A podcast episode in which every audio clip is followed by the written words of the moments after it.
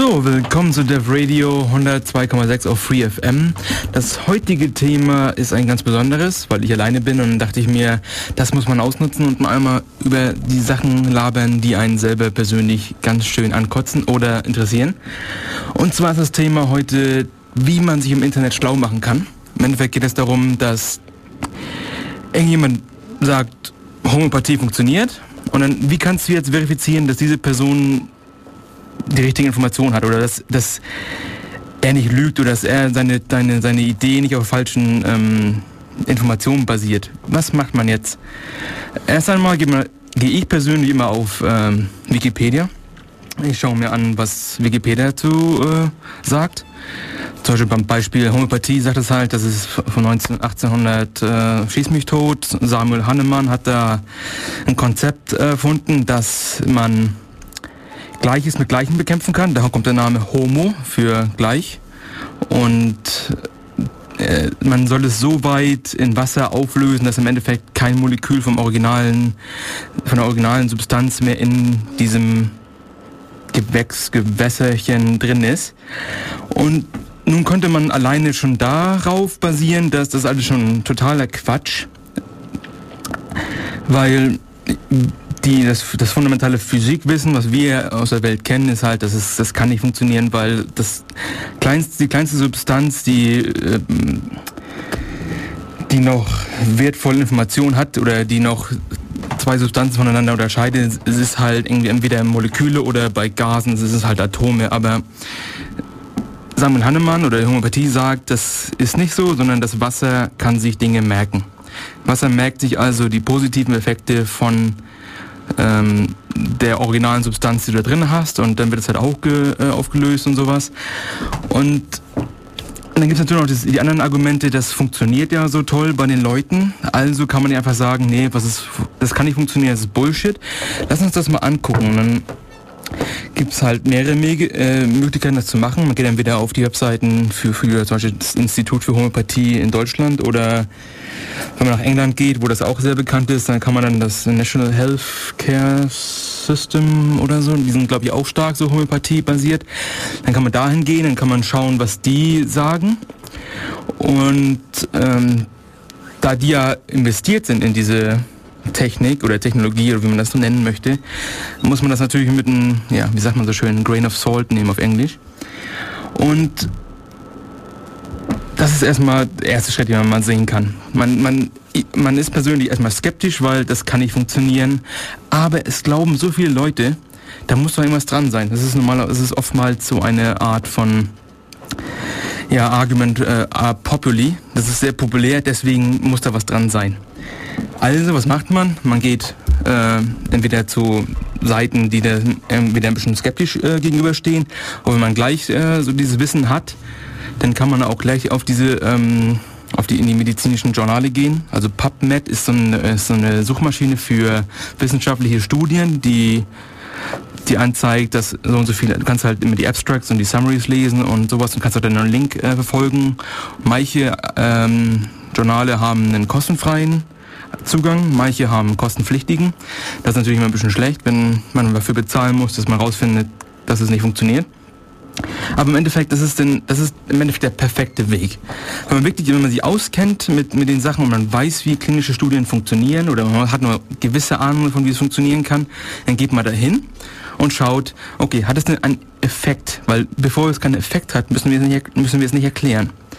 Also schauen wir, hat es einen Effekt? Ich kann euch schon mal vorwegnehmen, bei Homöopathie, es gibt keinen Effekt. Homöopathie funktioniert nicht. Es funktioniert in seltenen Fällen, und das ist immer, wenn die Studien von einem Homöopathie-Proponen, ich weiß nicht, das Deutsch heißt, jemanden, der dahinter steht, der investiert ist in die Technologie oder in die Sache, dann funktioniert es, aber auch nur, wenn seine Studien mit einer kleinen Handvoll Leuten gemacht wird. Also, ich glaube, ich habe mal in einer vorherigen Sendung mal darüber gesprochen, da gab es eine Meta-Analyse von The Lancet, das ein englisches bekanntes Medizinjournal. Und Die haben halt die Studien analysiert, die über Homöopathie gemacht wurden. Und da war das so, dass Studien ab 13 Leute reingenommen worden sind. Die wurden halt mal als hervorgezogen, als Homöopathie funktioniert. Hier, wir haben es mit 13 Leuten getestet, es funktioniert. Es hat einen höheren Effekt als den Placebo-Effekt.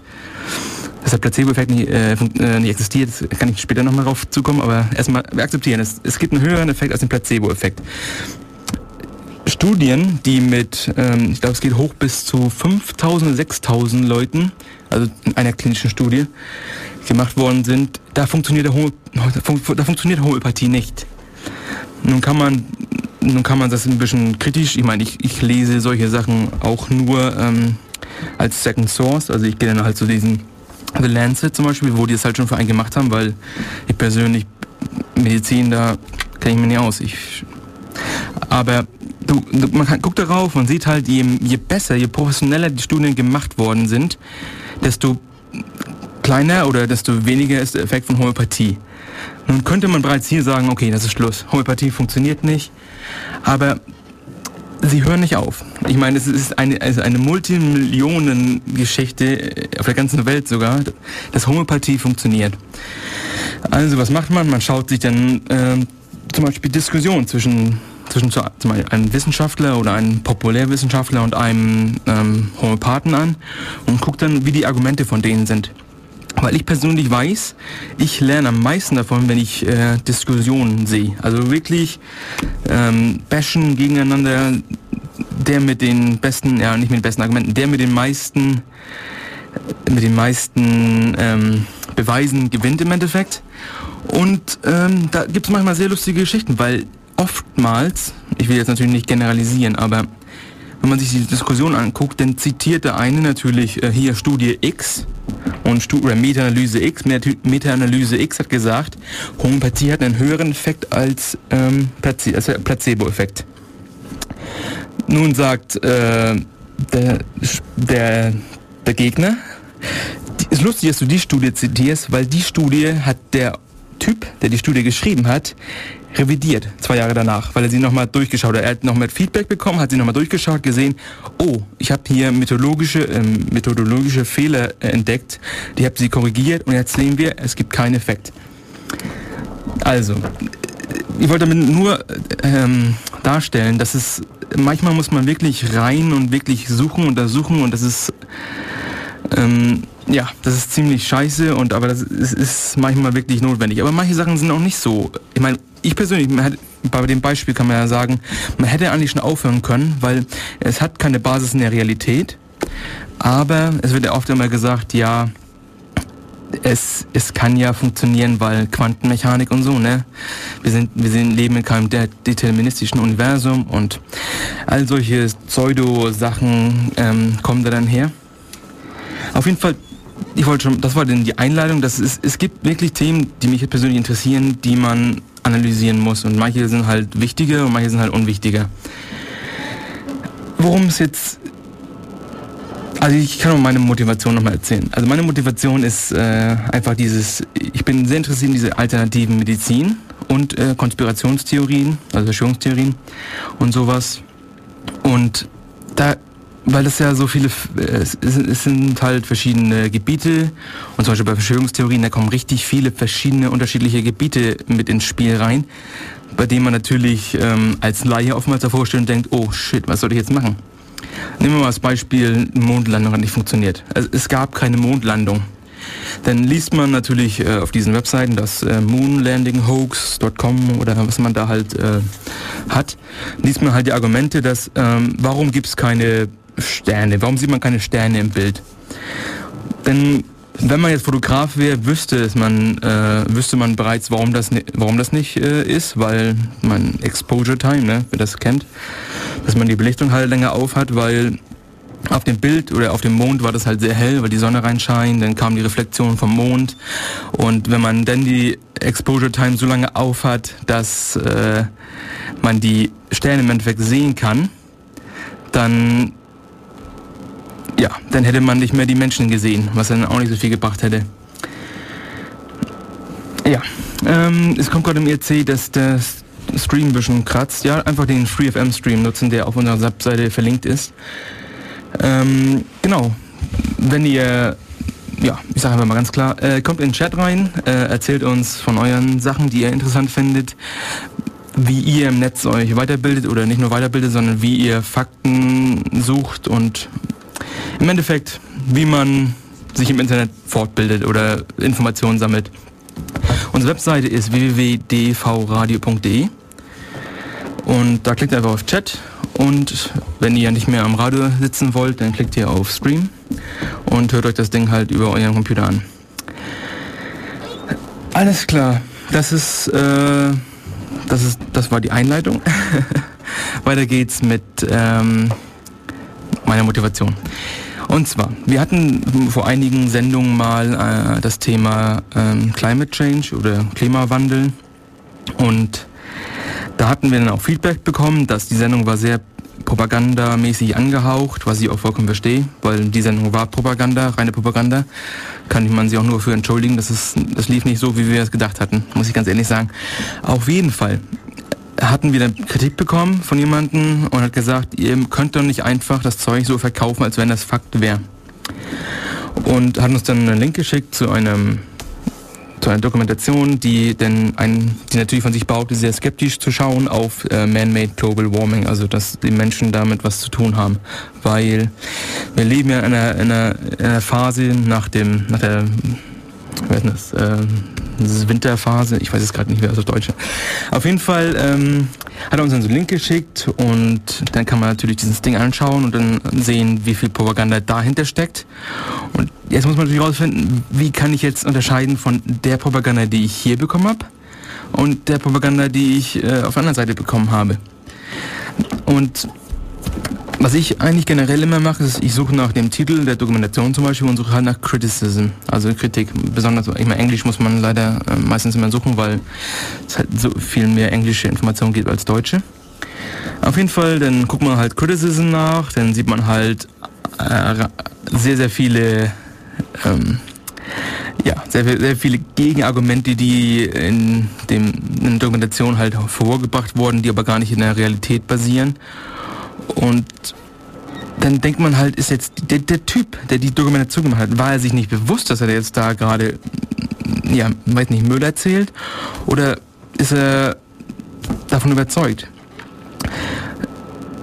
Und ja, ich meine, ich kann mir schon vorstellen, dass die Motivation bei jemandem, der dem Klimawandel skeptisch gegenübersteht, die ist, dass man möchte natürlich eher sagen, nee, wir haben nichts damit zu tun, das ist ganz normal, die natürliche Erde, die erwärmt sich einfach, wir müssen damit überleben, das ist einfach so, wie die Erde halt ist, wir sind hier nur Gast.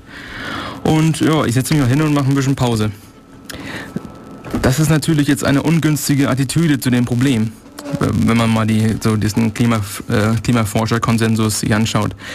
Denn wäre es eigentlich schon besser, dass man da eher aktiv wird. Deswegen war auch die Idee von der Propagandasendung von uns, die natürlich nicht von uns war, aber von unseren Gästen, dass man da halt ein bisschen, ja, Aktivismus dazu aufruft, dass man halt sagt, wir müssen doch jetzt nicht immer das Licht anhaben und wenn wir unseren ökologischen Footprint minimieren können, warum nicht?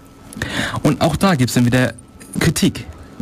Das ist jetzt recht lustig, weil jetzt die Kritik dazu wäre natürlich jetzt wieder, okay, jetzt Deutschland sagt, oh, alles klar, wir machen jetzt weniger Emissionen ausgeben und wir machen alle ganz locker uns alles minimieren.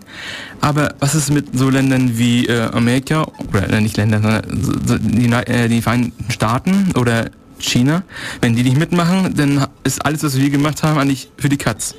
Wir minimieren oder wir gehen runter von unserem Industrieniveau, weil wir halt minimieren müssen und die machen halt volle Pulle voraus und wir fallen zurück in dem globalen Kampf um die Industrieposition 1. Und das sind natürlich alles valide Argumente. Das Problem ist halt, wir müssen uns erstmal einigen, dass die Wissenschaft dahinter, dass wir uns alle einig sind, dass es der Mensch damit ist dafür verantwortlich. Oder das ist, also wie gesagt, es gibt einen Konsensus von diesem internationalen Forscherkomitee, hat der Forscherkomitee mit 2500 Leuten, die einen offenen Brief an Planet Erde geschrieben haben, dass ja, 90% sind wir überzeugt davon, dass die Menschen dafür zu verursacht waren. Es gibt natürlich keine absolute Sicherheit, aber wir sind uns ziemlich sicher, dass wenn wir nichts machen, dann haben wir in ein paar Jahren, in ein paar Dekaden haben wir ist die Kacke am Dampfen im Endeffekt. Also, was die Geschichte jetzt aussagen sollte, war, wenn man meint, man hat nicht die Zeit, eine gewisse Information nachzuforschen. Man hat eine Kontroverse, eine angebliche Kontroverse, und die sieht man halt vor sich und sagt, ich habe jetzt aber echt keinen Bock, ich will lieber Counter-Strike spielen, ich habe jetzt keine Lust, das zu untersuchen. Dann glaube ich, wäre es klüger, den Konsensus der Wissenschaft zu akzeptieren. Das klingt natürlich jetzt stark wie ein Argument von Autorität, das soll man natürlich nicht, Autorität soll man nicht blind vertrauen, was ich auch vollkommen verstehe, aber man hat jetzt diese 2500 Leute, die sagen, die Menschen haben es gemacht und das ist der Konsensus der Wissenschaft der Wissenschaft von Wetterforschern. Und ja, wenn du natürlich meinst, dass es nicht so ist, dann kannst natürlich gerne anfangen, wissenschaftliche Sachen zu untersuchen und das alternativ zu interpretieren und dann natürlich Papers zu schreiben und das versuchen, zu published zu bekommen und schauen, ob dann deine Theorie oder deine These halt, mehr Wasser hält als die offizielle. Die offizielle ist natürlich auch immer so ein lustiges Gespräch. Also das Thema mit diesen offiziellen Theorien, besonders wenn man von Verschwörungstheorien redet, dann gibt es ja immer die Leute, die sagen, ja, Verschwörungstheorie ist Wirklichkeit und du glaubst einfach die offiziellen Geschichte, ohne skeptisch nachzuhorchen und sowas. Und das hört man besonders oft bei den Verschwörungstheoretikern, weil das gehört halt zum Spiel im Endeffekt. Ich meine, ich kann das gerne wieder ein Beispiel bringen, weil, wie gesagt, diese Sendung ist motiviert durch die ganzen Gespräche, die ich in den letzten paar Wochen immer hatte, wo Leute, ich versuche von mir immer selber zu überzeugt zu sein, ich bin skeptisch, ich versuche so rational wie möglich zu sein. Es ist anstrengend, es kostet viel Zeit nachzuforschen, aber ich versuche halt irgendwie schon, dass ich so wenig falsche Informationen besitze wie möglich. Und dann kommt halt jemand und sagt, ja, wie sieht's aus, der 11. September war ein Inside-Job. Und dann sagst du, okay, was ist denn dein Beweis? Ja, schau mal, wie die Gebäude eingestürzt sind. Das kann nicht am Flugzeug gewesen sein. Das waren kontrollierte Explosionen. Dann sagst du, alles klar, so wie ich das sehe, ist es nicht so, und wir können jetzt natürlich immer gerne die Expertenmeinungen hervorziehen von unabhängigen Wissenschaftlern, die das untersucht haben, und zum Beispiel der Commission, das ist natürlich unabhängig, ist natürlich immer die Frage, wenn das ein vom Government gesponsertes Projekt ist, ne? Ich meine, ihr kennt das ja, aber die kommen halt zu der Konklusion, nein, das war ganz klar wegen den Flugzeugen und das waren keine kontrollierten Explosionen. Und das Beispiel ist halt immer, aber es sieht so aus wie eine kontrollierte Explosion. Und da muss man die Leute halt immer fragen, stimmt das wirklich? Also, oder glaubst du das wirklich? Weil wenn man mal eine kontrollierte Explosion neben einen von den Towers hält, dann sieht das überhaupt nicht so aus wie eine kontrollierte Explosion, weil kontrollierte Explosionen erst das Fundament zerstören und da ist eine gewisse Vorlaufzeit an kleineren Explosionen, die von unten nach oben gehen, also es gibt, wie gesagt, online gibt's genug YouTube-Videos von kontrollierten Explosionen, wo man sehen kann, dass die im Endeffekt alle nach einem selben Spiel ablaufen. Und dann kann man halt sehen, okay, das ist vielleicht doch keine kontrollierte Explosion, aber das war trotzdem eine Verschwörung. Weil, wie gerade im IRC auch gesagt worden ist, das Lustige an der Verschwörungstheorie ist halt immer, dass wenn du der Gegenmeinung bist oder wenn du dagegen bist oder du hast Experten, die sagen, nee, vielleicht war es eine Verschwörungstheorie, aber es war auf jeden Fall keine kontrollierte Explosion. Ja, der Experte wurde gekauft. Das ist halt, das Problem ist halt, die Verschwörungstheorie, sobald sie sich ausdehnen muss, dass jetzt mehr und mehr Leute in der Verschwörungstheorie drin sind, wird die Verschwörungstheorie immer unwahrscheinlicher.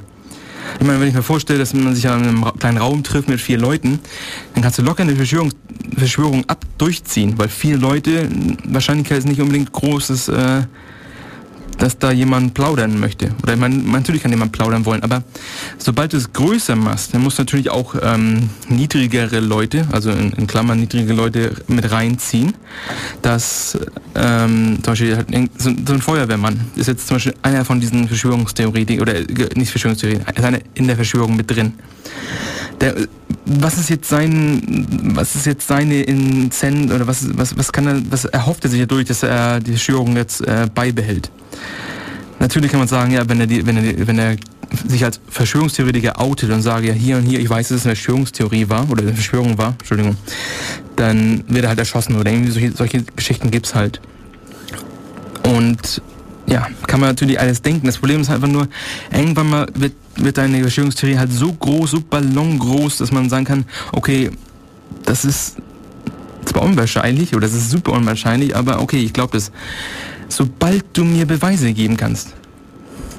Nur, das ist halt immer das Problem. Beweise sind halt immer so ein bisschen, ja, die ganzen Fakten sind natürlich alle gefutscht, und man möchte gerne, ja, möchte nur wieder eine unabhängige Untersuchung haben, und es klingt alles auch immer so super toll, dass, ja, es ist natürlich eine sehr angenehme Sache, einfach mal wieder zu untersuchen, weil Untersuchung ist immer toll, aber irgendwann mal hat man dann auch etabliert, dass so war das einfach. Also jetzt haben wir das jetzt so lange untersucht, es ist so, und ihr habt noch keinen Beweis davor gebracht, dass ihr, dass es irgendeinen Zweifel an einer offiziellen, in Klammern, Theorie gibt. Nun, das, wie gesagt, wenn man jetzt halt guckt, die Leute sind halt so stark in ihrer Verschwörungstheorie mit drin, dass sie halt das nicht akzeptieren werden. Also das ist, sie wissen einfach, dass es so ist. Und es gibt, wie gesagt, es gibt Quotes von solchen 9/11-Truthers Movement, wo die halt Videos machen und sich gegenseitig halt erzählen, wie stark doch die US-Regierung alle Leute tötet. Und dann kommen halt Sachen wie, ich werde es, egal wie viele Beweise das Gegenteil sagen, ich werde niemals glauben, dass es ein paar Araber waren oder ein paar Islamisten oder Muslime waren, die mit 19 Muslime waren. Das kann ich einfach nicht glauben, das geht nicht. Egal wie viele Beweise das Gegenteil sagen. Da muss man aufpassen. Das ist natürlich jetzt sehr stark, du bist mit drin, und es gibt keine Möglichkeit, dass man deine Theorie oder deine These falsifizieren kann. Und das kann natürlich jeder als offensichtlich sehen, das ist natürlich vollkommener Bullshit. Eine andere Sache, die vielleicht eher vom CCC stark, ja, sagen wir so, das ist eine Sache, die ich vom CCC halt oft kenne, das ist, du hast eine Verschwörungstheorie, und die passt halt wirklich in ein Weltbild rein. Wie zum Beispiel, die Regierung ist böse, ergo hat die Regierung das Theater, also hat das alles selbst gemacht. Das war ein Inside-Job. Weil es passt halt perfekt in das Weltbild rein. Die böse Regierung. Und die böse Regierung killt alle Menschen, damit die Krieg machen kann. Und die Sicherheitsgesetze hoch... ich kenne das ja, Stasi, Schäuble und sowas. Ich meine, das sind Sachen, da bin ich auch dagegen. Das Problem ist einfach nur, die Sachen, die man schon glaubt und die eigentlich perfekt in dein Weltbild reinpassen, weil sie sind einfach so convenient, sie passen einfach rein. Da muss man besonders aufpassen, dass sie nicht falsch ist, weil die menschliche Psyche mag halt gerne Sachen, die deine bereits vorhandenen Ideen untermauert. Du hast jetzt schon eine Idee von der Welt, und alle Sachen, die jetzt positiv dazu sprechen, sind super toll. Und alle, die negativ dagegen sind besonders, ja, die fallen einfach raus, weil das kann nicht wahr sein, weil was ich denke, ist natürlich wahr. Und es ist sehr einfach, da reinzufallen. Ich meine, als das im IRC wird gerade gesagt, die bösen Amis haben uns schon beim Mond belogen, dann schaffen die es mit 9/11 auch. Ja, wunderbarer Code, sehr gut. Was ich damit sagen wollte, ist einfach nur, man muss besonders aufpassen mit diesen Ideen, die man halt schon vorher hatte und die halt wirklich perfekt reinpassen, weil die Sachen, die man glaubt, muss man besonders kritisch hinterfragen. Und ja, das ist, wie gesagt, das ist ein angehender Prozess, und der kostet Zeit und der kostet Kräfte, wenn man das halt so sehen möchte, weil ich weiß nicht, das sind halt kognitive Kräfte, die man halt da reinsteckt, weil Sachen erforschen kostet Zeit. Ich meine, ich kann das Beispiel mit 9/11 besonders sehen. Ich meine, ich weiß nicht, die Zuhörer haben wahrscheinlich schon dieses Loose Change gesehen. Loose Change ist dieser bekannte 9/11 was an Inside Job Film, der angeblich einige Beweise oder Fragen in den Raum wirft. Ich würde mal behaupten, der wirft ungefähr 70 Sachen in den Raum. Das sind einfach so, wie das war, und erklärt das mal. Das Problem ist, mit 70 Fragen hast du eine Menge Arbeit vor dir und zu gucken, ob das alles stimmt. Weil ich weiß nicht, ich kann mal ein Beispiel bringen. Zum Beispiel, warum ist World Trade Center 7 eingefallen? Das war nicht einer von den beiden großen, das war einer, der daneben stand, der ungefähr um 17 Uhr am selben Tag gestürzt ist. Und da sagen natürlich auch, es war eine kontrollierte Explosion. Und der Beweis ist dann immer, hier schau dir das Bild von der Nordseite an. Und es sind nur 2 Balkonien, die brennen. Wie kann das bitte einstürzen? Das wurde überhaupt nicht getroffen. Nun ist natürlich das Gemeine an diesem Bild, dass sie niemals, oder das Gemeine an dieser Proposition ist halt, sie zeigen niemals die Rückseite des Gebäudes, die Südseite. Die Südseite ist zur Hälfte weg. Es ist komplett am Arsch, das Gebäude, aber das zeigen sie niemals. Das ist halt immer dieses, okay, wir behaupten, wir sind die 9/11 Wahrheitsverfolger und lügen dir ins Gesicht in dieser Dokumentation. Das hat überhaupt nichts mit intellektueller Ehrlichkeit zu tun. Das ist einfach nur, hier ist die Nordseite, das kann nicht sein, weil wenn du das Bild siehst und denkst, nee, das kann echt nicht sein. 2 Balkonien, die brennen, die sollen das einstürzen. Aber, andere Seite, vollkommen am Arsch.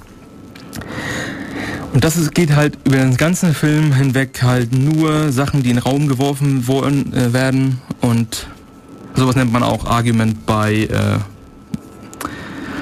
weiß ich jetzt gar nicht. Argument by Verbosity, glaube ich sogar. Also man sagt, oder man macht super viele, man sagt einfach super viele Sachen und du kommst gar nicht hinterher, die zu widerlegen, weil der macht halt 70 Sachen, erzählt 70 Sachen und du kannst halt nur, keine Ahnung, vielleicht 5 Stück gerade jetzt ganz schnell mal sagen, hier, nee, das stimmt nicht. Aber das gibt halt schon es gibt eine gewisse Autorität, wenn du halt 70 Sachen sagen kannst, aber dein Gegenüber kann nur 5 davon widerlegen, also on the spot. Und ja, und so arbeitet im Endeffekt dieses 9/11-Truth-Movement, was halt sehr, sehr traurig ist, weil die behaupten von sich, dass sie halt die Suche nach der Wahrheit sind, aber ja, die lügen dir halt ins Gesicht. Und ich kann jedem nur empfehlen, wenn er jetzt zum Beispiel daran glaubt, dass es eine kontrollierte Explosion war, kann er mich auch gerne anrufen, weil... Okay, machen wir nur mal kurz. Ihr könnt mich gerne anrufen, wenn ihr irgendwelche Ideen habt, irgendwelche Verschwörungstheorien, die ihr mit mir besprechen wollt, wo ich jetzt anscheinend wahrscheinlich eher skeptisch sein würde. Oder wo ihr vielleicht Informationen habt, die ich nicht habe. Oder wenn ihr einfach nur erzählen wollt, wie ihr im Netz Fakten erforscht oder hinterfragt. Also die Nummer ist 0731 938 6299.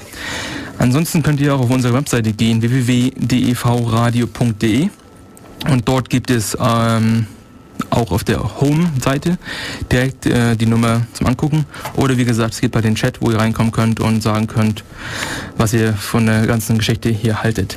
Ich mache ein bisschen Musik, jetzt mal kurz, um ein bisschen Luft zu holen, und zwar ist die Musik heute gesponsert von jemandem im Chat, was super toll ist, und zwar ist das Smash, und er hat mir einige Lieder rausgesucht, und zwar fangen wir an mit Outsider, und das Lied ist Holiday, und natürlich die Links kommen alle nachher auf die Webseite, weil so bin ich ja. Also sehen wir uns oder hören wir uns gleich wieder. So, wir sind wieder da bei DevRadio 102,6 auf Free FM, unseren wohltätigen Sponsor für diesen Podcast. Ja, im IRC kamen gerade natürlich wieder wunderbare Geschichten zum Moon-Hoax. Und zwar das Argument, dass, ich meine, zum Beispiel nächstes Jahr kommt diese Lunar Reconnaissance Orbiter, der da mal längs fliegt und davon Bilder machen wird von der Landestelle des Lunar Lander. Und Was natürlich jetzt GLT-Pod im IRC schon voraussagt, ist natürlich, dass es keine akzeptieren wird von den wahren Gläubigen, was ja auch vollkommen verständlich ist, weil alles böse und all sowas. Aber es gibt ja nicht nur diese True Believer, es gibt einfach die Leute, die denken, dass da wirklich eine Kontroverse ist. Es gibt wirklich Leute, die glauben, dass, ich weiß echt nicht, waren die jetzt da oben oder waren nicht da oben? Und oftmals haben die Leute das halt überhaupt nicht untersucht, was ich auch vollkommen verstehen kann, weil ob wir jetzt auf dem Mond waren, ist halt aber oft Leuten die Frage halt, es interessiert mich jetzt überhaupt nicht, weil ich habe jetzt hier ein Internet und so, das ist genug Technologie für mich. Aber ich persönlich sehe das immer so ein bisschen als, es ist super interessant, Sachen rauszufinden, wie zum Beispiel, dass die waren auf dem Mond, oder die waren halt hochgeflogen und weil das halt zu dem Zeitpunkt halt über Radiowellen, oder heutzutage immer noch ist, weil Radiowellen halt mit Lichtgeschwindigkeit oder nahe Lichtgeschwindigkeit fliegen, haben sie halt diese ganze Telemetrie und die ganze Kommunikation über Radiowellen gemacht und das konnten Leute von verschiedenen Ländern mithören. Und nun ist natürlich das Problem, dass verschiedene Länder konnten mithören. Amerika war im Krieg oder besonders in einer hostilen Partnerschaft mit der Sowjetunion. Und die haben bestätigt, dass, die waren da oben und wir haben das hier alles auf Band und die Telemetrie checkt aus und wir geben auf. Die waren da oben, wir haben die Beweise. Nun ist natürlich, der wahre Gläubige wird sagen, Sowjetunion gehört auch zur amerikanischen Verschwörung, weil das sind im Endeffekt sowieso alles Reptilien, die sich in den menschlichen Körper... Es gibt so abnormale, kranke Verschwörungstheorien, wie zum Beispiel dieses mit den Reptoids. Das sind anscheinend Reptilien, die unsere... großen Lieder, wie man das so schön sagt, übernommen haben, oder nicht nur übernommen haben, sondern sie sind es eigentlich, es ist die ganze Familie und die waren wahrscheinlich dann genau wie normale Menschen über Evolution so gemacht, ne? Und also es gibt so kranke Geschichten und und warum die das wissen, dass es Reptilien sind, ist, weil es gibt auf YouTube ein paar Videos, wo man das Gesicht von George Bush Senior sehen kann und es macht die beiden Augen oder eins von den Augen macht eine gewisse, man kennt das ja, wenn man das Auge zumacht, dann geht es halt von oben nach unten und zum Beispiel beim Krokodil geht es halt von links nach rechts. Und das kann man in dem Video so ein bisschen erkennen. Man denkt, man könnte das wahrscheinlich so interpretieren, außer man kennt sich ein bisschen aus mit MPEG 2 oder 4 und dann weiß man, es halt so, Sachen, die kommen einfach mal vor. Das sind halt Pixelfehler, die passieren und und dann kommt dann solche Sachen und es gibt Leute, die daran glauben. Es ist total krank. Natürlich sind es eher wenige und die kombinieren dann meistens auch noch verschiedene Verschwörungstheorien, wie zum Beispiel die Illuminati, die gehören auch dazu. Das sind wahrscheinlich dann die Zebras oder so. Ich weiß es nicht. Aber man kann wie gesagt nicht alles immer als lächerlich empfinden wie Homöopathie, sondern manche muss man halt untersuchen. Aber das ist halt schon zu weit. Oh, wir haben sogar einen Anrufer. Eine Sekunde. Dann gehen wir mal ran und schauen, was er sagt. Hallo, du bist bei DevRadio? Warte mal. Ich höre dich nicht. Warte mal. So. Hallo? Wie krieg ich dich aber... Warte mal kurz. So, mach nochmal. Ja, hast du mich jetzt richtig drin? Jetzt habe ich dich richtig drin. Wunderbar. Ja, hallo, Robert. Hallo. So, dann erzähl mal, was du... zu sagen hast. Ja, du sagtest eben als schönen Beweis, dass die Amis ja doch auf dem Mond waren, dass man ja die Radiosendung überall gehört hat. Ja. Da wäre ich vorsichtig, denn gerade das ist ein Punkt, wo die Verschwörungstheoretiker ein recht gutes Gegenargument haben. Ja. Und zwar sagen die, dass die einfach einen Satelliten zum Mond geschossen haben und dann die Sendung quasi, die die auf der Erde aufgenommen haben, da hochgeschickt und wieder zurückgeschickt haben. Ja. Aber ist das eine logisch konsistente Proposition? Ich meine, also wenn die den Satelliten hochschießen können, dann könnten die wahrscheinlich auch auf dem Mond landen, oder? Oder warum nicht? Naja, das kommt jetzt immer darauf an, warum die Amis nicht auf dem Mond gewesen sein sollen. Manche sagen ja, man könnte durch den Van-Allen-Gürtel nicht durchfliegen, andere sagen, die hätten das technisch nicht geschafft, da Menschen hochzuschießen. Und also ich sag auch, die Amis waren auf dem Mond, ganz klar. Ja, ich meine, also es ist ja nicht so, dass das jetzt das einzige Beispiel war, oder der einzige Grund, warum sie auf dem Mond waren. Ich meine, es gibt ja auch dieses der Spiegel, der da oben steht, damit, wo die Distanz vom Mond zur Erde gemessen wird, und weil der Mond und die Erde sind ja der Mond ist tidal locked in der Erde. Das heißt, dass der Mond immer mit derselben Seite zur Erde sich dreht. Also der dreht sich nicht, sondern der guckt halt immer mit derselben Seite zur Erde. Und deswegen haben die einen Spiegel draufgepackt, um zu sehen, wie weit der Mond sich halt entfernt. Und das ist anscheinend auch irgendwie minimal, entfernt sich auch und sowas. Und da gibt es halt seit der Mondlandung halt Daten. Natürlich kann man sagen, die haben im Nachhinein halt gefutscht und so, aber ja. Ja, aber es sind nicht nur die Amis, die da den Spiegel anvisieren können und das messen können. Also natürlich nicht, ich meine, das kann natürlich irgendjemand gewesen sein, aber... Ja, ob das jetzt, ich meine, mir ist es nicht so wichtig, dass es jetzt die Amis waren oder die Sowjetunion, sondern eher, wir waren auf dem Mond. Das ist total geil, finde ich jetzt persönlich. Ja, auf jeden Fall. Ja, aber gut, mir sind auch nicht alle Theorien bekannt. Ich meine, es gibt ja verschiedene Theorien. Es gibt Leute, die sagen, wir waren nicht halt mit Menschen auf dem Mond, wir waren auch mit Robotern auf dem Mond. Dann ist natürlich die Frage, heutzutage haben wir nicht mal Roboter, die Treppen hochsteigen können. Wie sollen die denn einen Spiegel auf dem Mond anbrennen und festmachen und sowas? Ich meine, diese Rover-Lander oder diese Mars-Rover-Dinger, die können maximal ein bisschen Staub aufschaufeln und sowas. Aber ja gut, anscheinend war das damals alles anders. Und es waren wahrscheinlich sowieso extraterrestrielle Leute, die das gemacht haben. Ja, auf jeden Fall. Da müssen auf jeden Fall ein paar UFOs. Ne, aber wenn du gerade hier anrufst, wie informierst du dich? Ich meine, ich habe es jetzt noch gar nicht erzählt, wie ich es eigentlich mache. Wie informierst du dich im Netz, wenn du solche Sachen hörst? Solche Verschwörungstheorien als Beispiel. Oder, ich meine, mir ist im Endeffekt egal, was. Es ist nur Verschwörungstheorien, finde ich jetzt zum Beispiel persönlich interessant. Ja, das ist besonders interessant, weil es halt so sehr radikal gegensätzliche Meinungen dazu gibt. Ja, Wikipedia ist auf jeden Fall ein guter Anlaufpunkt, weil da halt viele Leute drüber gucken. Ja. Da kann sich nicht irgendwelcher Blödsinn allzu lange halten. Und da kann man immer sehr gut erkennen, wie stark kontrovers ein Artikel ist, weil wenn er halt ein recent Changes hat, die am Tag halt, keine Ahnung, oft sind, dann weiß man, oh, hier ist es irgendwie am Dampfen. Also hier ist was nicht ganz Konsensus hat. Da schaue ich auch gerne in die Diskussionen rein. Ja, klar. Da gibt's auch, wenn es natürlich nicht nur um irgendwelche grammatikalischen Fehler geht und... Aber so eine klassische Google-Suche kommt auf jeden Fall auch noch da in Frage. Dann findet man nämlich auch die Webseiten von diesen Verschwörungstheoretikern zum Beispiel. Ja. Oder irgendwelche Sachen unkommentiert einfach stehen bleiben. Du hast einen guten Punkt gerade aufgebracht mit diesen unkommentiert stehen lassen, weil ich wollte auch noch als Thema aufgreifen Holocaust-Denier. Also Leute, die sagen, der Holocaust ist nie passiert. Ich meine, in Deutschland zum Beispiel ist es ja nicht erlaubt, das zu sagen. Man darf nicht öffentlich sagen, dass der Holocaust nicht passiert ist. Genauso ist es, glaube ich, in Österreich auch. Und die wollten das mal EU-weit machen. Ich weiß nicht, ob das jetzt hoffentlich wurde es gekippt, weil ich hasse etwas, das man nicht sagen darf. Zensur ist definitiv scheiße. Besonders aus dem Grund, weil die Verschwörungstheoretiker, die Leute, die sagen, der Holocaust ist nicht passiert, die können halt im Untergrund oder wo auch immer sich halt auffinden, die tollsten Argumente bringen. Und weil keiner von uns damit konfrontiert wird, kommen halt die ganzen Argumente und das hat nicht stattgefunden. Hier sind die Beweise und du weißt, dass es nicht stimmt, aber du hast halt nicht die Gegenbeweise. Deswegen ist es halt immer sehr schwer, Sachen halt unter den Tisch zu kehren und dann sagen, ja, das ist damit schon gelöst. Es ist damit nicht gelöst. Und ja, Zensur ist definitiv nicht der Weg. Da weiß ich jetzt gar nicht, wie das genau mit der Zensur ist. Also ich weiß, dass ich solche Sachen nicht auf eine deutsche Webseite stellen dürfte.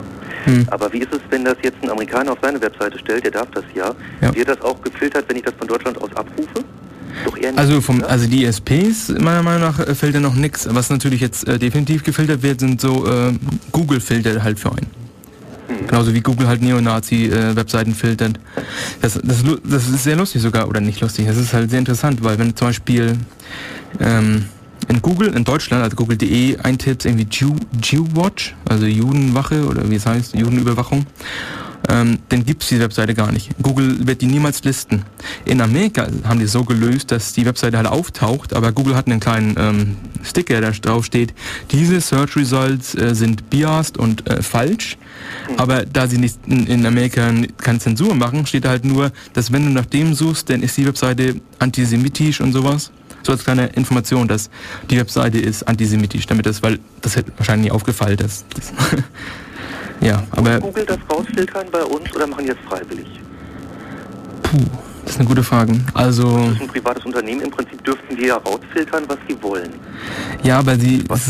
ich meine, das ist genauso wie dürfen sie auch nicht hier... Also, das, ja, ich weiß es nicht mit dem Gesetz eigentlich gar nicht. Also ich würde mal sagen, die müssen sich halt irgendwie daran halten, denke ich mal. Weil das ist ja auch dieses mit dem... Fohmann ist für Foreneinträge verantwortlich anscheinend in Deutschland und Google ist halt für ihre Suchsachen verantwortlich. Aber ich bin definitiv kein jemand, der sich da unbedingt auskennt. Vielleicht Lawblog oder so mal checken und gucken, was da so ist. Oder jemand aus dem Chat sagt uns mal Bescheid. Oder jemand aus dem Chat, ja, das wäre auch schön. Ja, hast du noch was, irgendwas du erzählen wolltest vielleicht? Ja, was ja ganz interessant ist, wenn man mal auf solche Webseiten dann stößt, wo das ungefiltert draufsteht. Zum Beispiel ist ja ein schönes Argument, um jetzt wieder zur Mondlandung zu kommen, da kenne ich mich auch ein bisschen aus, dass wir ja sehr viel Mondgestein haben. Mhm, stimmt, ja. Was ja auch über die Apollo-Missionen mitgekommen ist. Die Mondlandungsgegner würden dann sagen, ja, das ist halt mit Sonden gekommen, das haben die Russen ja auch geschafft. Und das steht dann halt so auf deren Verschwörungsseiten so drauf. Und da würde ich jetzt einfach mal, wenn ich jetzt nur die Quelle hätte, sagen, gut, das ist eine logische Alternative, wie wir zu dem Mondgestein kommen, dann glaube ich das mal. Wenn man jetzt allerdings nochmal weiter guckt, zum Beispiel auf Wikipedia und so, wo das dann kommentiert wird, oder auch auf anderen Seiten, wo solche Verschwörungstheorien kommentiert werden, dann sieht man, dass die Russen in 3 Missionen 300 Gramm runtergebracht haben und die Amis 300 Kilo. Ja, stimmt, ja. Und solche Sachen werden dann halt bei den Verschwörungstheoretikern gern weggelassen. Und wenn ich das dann sehe, dass da bewusst Informationen weggelassen werden, dann sinkt natürlich auch die Glaubwürdigkeit dieser Seiten wieder. Definitiv, ja. Das war das, was ich für eine Loose Change meinen wollte. Die wissen, dass es falsch ist. Sie machen es aber trotzdem nicht zeigen. Das ist einfach nur, sie wollen halt ihre politische Agenda oder was halt ihre Agenda ist, weiterbringen. Aber es muss nicht unbedingt wahr sein. Das ist ein Nebeneffekt manchmal. Genauso wie sie gerne Zitate, also Quote Mining machen, wo sie sagen, dass es hört sich wie ein Knall an. Und das ist natürlich dann der Beweis für eine Explosion. Oder für, ist natürlich was eine Explosion, aber es ist Beweis für mehrere konsekutive Explosionen. Aber das mit der Mondlandung ist recht lustig, weil da gibt's auch jemand, der sagt, die haben das Mondgestein nicht vom Mond, sondern aus der Antarktis. Da liegt auch ein bisschen Mondgestein rum, aber dann kommt dasselbe Beispiel mit, ja, da kannst du vielleicht mal 12 Kilo finden und wir haben halt 300 und sonst was. Also, aber es wird dir nicht überzeugen. Und Mondgestein auf der Erde sieht auch anders aus als Mondgestein auf dem Mond. Denn das ist als Meteorit runtergefallen, das ist verglüht und das Zeug, das wirklich vom Mond stammt, das hat halt Einschläge von Mini-Meteoriten. Stimmt, das ist natürlich das beste Argument. Hier aufgrund von der Atmosphäre überhaupt nicht. Stimmt, das ist das beste Argument. Wie heißt denn das, der technische Term dafür? Ich glaube sogar Mini-Meteoriten oder irgendwie sowas. Ja, also kleine Staubkörner, die dann da drauf fallen, die kommen halt hier nicht bis zur Erde. Nee, besonders krass. Aber dann heißt es halt, die sind auch wieder gefälscht. Hat man halt durch einen Teilchenbeschleuniger draufgeschossen oder sonst irgendwas. Und das Beste daran ist ja, dass alle die dieses Mondgestein haben, also alle Länder, die das haben, die sogar, wie gesagt, Sowjetunion war nicht unbedingt freundlich mit Amerika oder mit der US. Und dass die auch sagen, das ist Mondgestein. Das ist das, was wir sehen und das ist das, was wir glauben. Und Länder, die nicht unbedingt freundlich sind, verifizieren, das ist Mondgestein. Also muss im Endeffekt alles wieder in diese Verschwörungstheorie mit aufgenommen werden. Und das ist dann im Endeffekt die neue Verschwörungstheorie, wo dann halt, es gibt halt diese Leute, die im Hintergrund alle die Fäden ziehen. Also es wird halt gemacht, die Verschwörungstheorien werden halt immer weiter angebaut, wenn sowas kommt. Ja. Bis sie halt explodieren. Ja, aber für die True Believer explodieren die halt nicht. Da ist es halt so. Ja. Nee, du hast recht. Also das ist halt immer das, man darf halt, deswegen ist halt diese Gefahr, dass man halt eine politische Position hat, dass dann eine Verschwörungstheorie gerade reinpasst bei dir. Man muss halt sehr aufpassen. Wie mit diesem 9/11. Das passte in meine politische Agenda rein und ich muss zugeben, zum Anfang, da war das wirklich so, kann das wirklich sein? Und dann, ich will das jetzt nicht als Argument bringen, dass ich wurde konvertiert und deswegen ist es, weil ich nur rational bin, aber es wird immer unwahrscheinlicher, wenn du immer mehr merkst, dass sie lügen oder falsche Sachen auslassen oder Sachen sogar erfinden, dann ist es halt irgendwann mal, ja, okay, die suchen gar nicht die Wahrheit, sondern die wollen halt irgendwas, ja, Hits oder so von Google haben. Aber das ist irgendwo auch in der Natur des Menschen, wenn plötzlich Sachen passieren, die man sich überhaupt nicht hätte vorstellen können, dann will man erstmal gar nicht dran glauben. Ja, klar. Man will lieber, dass dann irgendwie ein großes Konzept dahinter steht und das ist geplant. Das Chaos und Randomness möchte man nicht haben. Ja, es kann doch nicht sein, dass auf einmal irgendwelche Terroristen ein Flugzeug nehmen und so einen riesen Schaden anrichten können. Das geht doch nicht. Ich meine, wenn das ginge, dann bin ich ja selbst nicht mehr sicher, wo ich hier zu Hause sitze. Könnte ja ständig irgendein Terrorist ankommen. Ja. Ich meine, wir sind sowieso nicht sicher, weil ja so viele nukleare Köpfe, die da rumliegen und rumfliegen oder rumgezielt sind auf verschiedene Länder.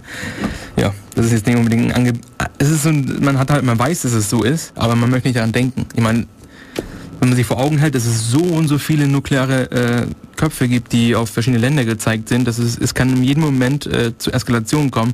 Und das war's mit uns. Oder das war's mit vielen von uns.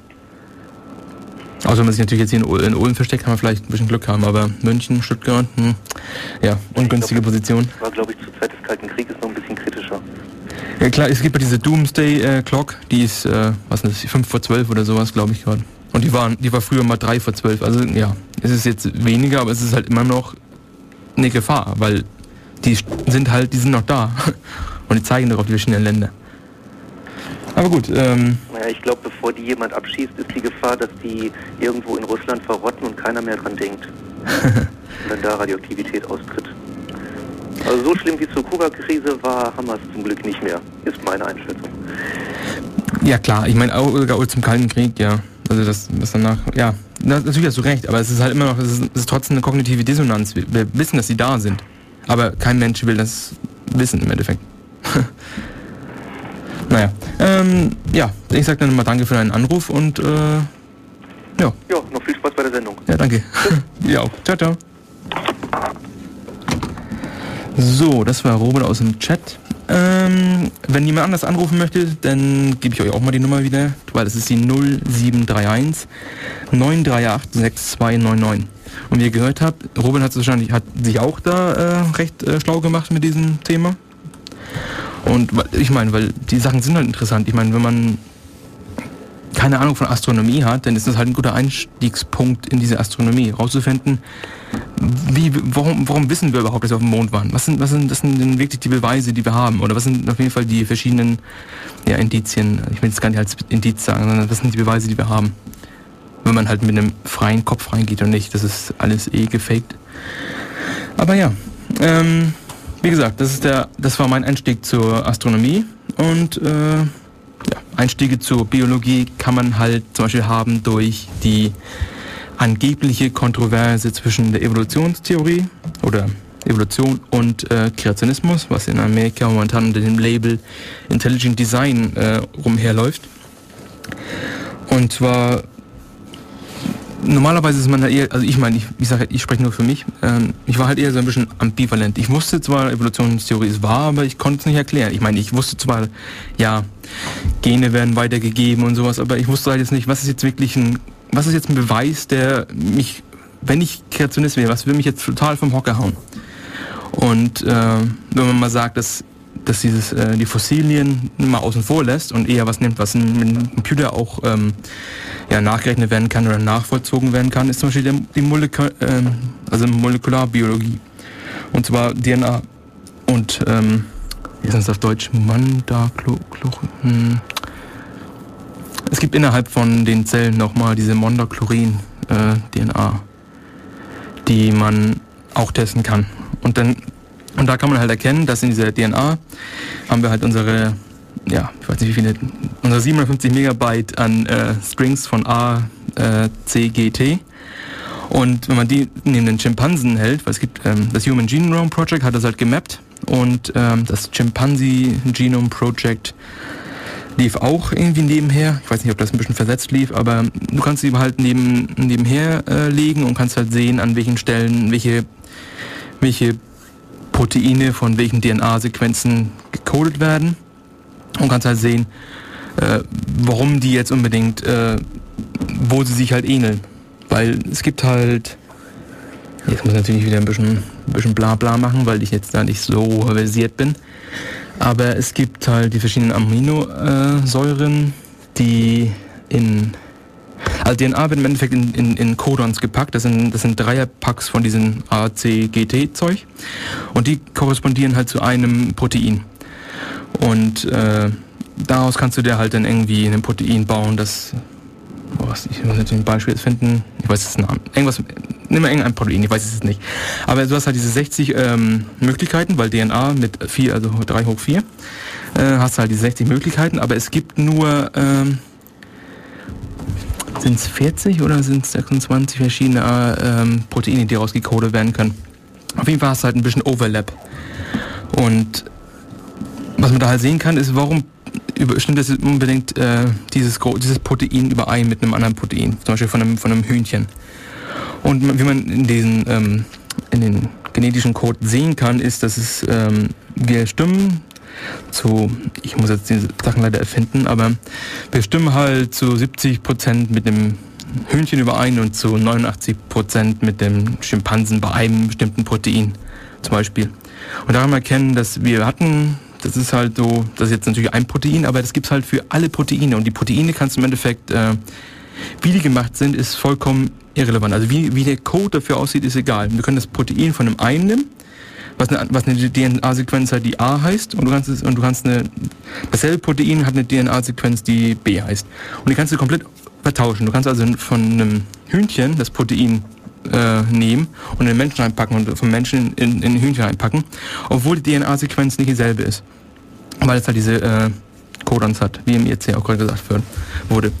Und das ist halt ja schon sehr zufällig, dass es halt immer alles so passt, besonders weil das halt komplett mit der Evolutionstheorie oder mit den Evolutionsfunden halt übereinstimmt. Das ist, ja, wir hatten einen Common Ancestor mit den Affen, ja, wir hatten einen Common Ancestor mit allem Lebewesen, aber wir haben halt eher mit Affeneiern gehabt, weil wir halt noch weggebrancht sind, und davor hatten wir halt mit dem Hühnchen irgendwann mal, oder mit dem, was für ein Hühnchen zu dem Zeitpunkt halt stand, was halt, ja, ich weiß nicht, kurz nach einer Ratte oder so, ich weiß nicht, wie das genau ist, aber auf jeden Fall, dass die molekulare Beweise passen halt wirklich in das Konzept 100% rein. Es gibt halt keine Sachen, die aus den Dingen herausfallen. Und es gibt sogar Biologen, die sagen, wenn du was findest, was nicht reinpasst, dann kriegst du $10.000 oder so. Also die sind wirklich so überzeugt davon, dass es stimmt. Und ja, das ignorieren halt die Kreationisten ein bisschen eher, weil ja, ist natürlich jetzt ein bisschen, weil das ist ja, wenn man das ganz genau für die nimmt, ist es ja nicht unbedingt gegen das, was sie glauben, sondern die sagen halt eher, das hat Gott halt so gemacht, weil er dadurch Zeit gespart hat, indem er halt die schon vorbereiteten Proteine für den Affen in den Menschen gepackt hat. Weil das ist halt einfacher als alles neu Design. Obwohl alles neu Design halt diese ganze Junk-DNA, das ist eher so ein umgangssprachliches Wort dafür, die hätte man kann im Endeffekt, glaube ich, ich weiß nicht, wie das prozentual ist, vielleicht sind es 90-10%, man kann im Endeffekt so viel von unserer DNA wegschmeißen und das Ganze im Endeffekt immer noch draußen Menschen bauen, theoretisch. Weil es gibt halt so viele Sachen, die nicht aktiviert werden, die nicht coden sind. Es sind halt DNA-Sequenzen, die nicht coden, weil die liegen zwischen einem Stoppmarker und einem Startmarker und ja, deswegen werden sie halt eigentlich nicht aktiv. Außer es gibt gewisse Stellen, das nennt sich Transposon, das ist dann eine Mutation, die zum Beispiel einen Stoppmarker überschreibt und dann geht's halt ein bisschen weiter und dann kriegst du halt, ja, Mutationen, und die können sich halt auch in dem Menschen halt, man kann das auf jeden Fall erkennen, weil das halt, wie gesagt, diese Mutationen sind, die diese Stoppmarker überschreiben. Auf jeden Fall, wenn man das Argument nehmen würde, dass Gott das gemacht hat, hat es Gott halt so gut gemacht, dass es halt im Endeffekt nicht unterschiedlich ist von einem natürlichen Prozess, den die Evolution beschreibt. Was halt jetzt nicht unbedingt sehr stark für deine Theorie spricht, weil deine Theorie nichts sagt, was die andere Theorie nicht auch sagt. Außer, dass deine Theorie keine Predictions, die sagt halt nichts voraus, was man dann im Nachhinein testen kann. Was natürlich ein bisschen billig ist, wenn man meint, man ist Wissenschaftler. Aber ja, wie gesagt, ich glaube, machen wir wieder ein bisschen Musik. Diesmal geht es um das Lied, eine Sekunde. Neo heißt das, also N.E.O. von MXS Project. Voyager ist das Album. Und dann hören wir mal rein, weil bisher das ja ganz okay, was Smash mir da besorgt hat. Alles klar, bis gleich. So, wir sind wieder on air mit devradio.de und das Thema heute ist, wie man sich im Netz weiterentwickelt, auch obwohl wir ein wenig vom Thema vielleicht abgekommen sind und eher, ja, so wissenschaftliche Theorien debattieren oder karikaturmäßig her erzählen, wie das abläuft. Worum es eher ging, war natürlich wie man sich zu diesen Sachen informiert, die man, ja, wo man Interesse dran hat. Ich meine, persönlich Sachen, die man... Ich habe noch eine Sache, die ich immer geglaubt hatte, dass McDonalds-Essen ist schlecht. Weil McDonalds-Essen ist natürlich schlecht, weil es ist fettig, es hat, ja, Leute, die essen, sind dicker wie normale Menschen und all sowas. Und es gab diese Dokumentation, die man gehört hat, Super Size Me.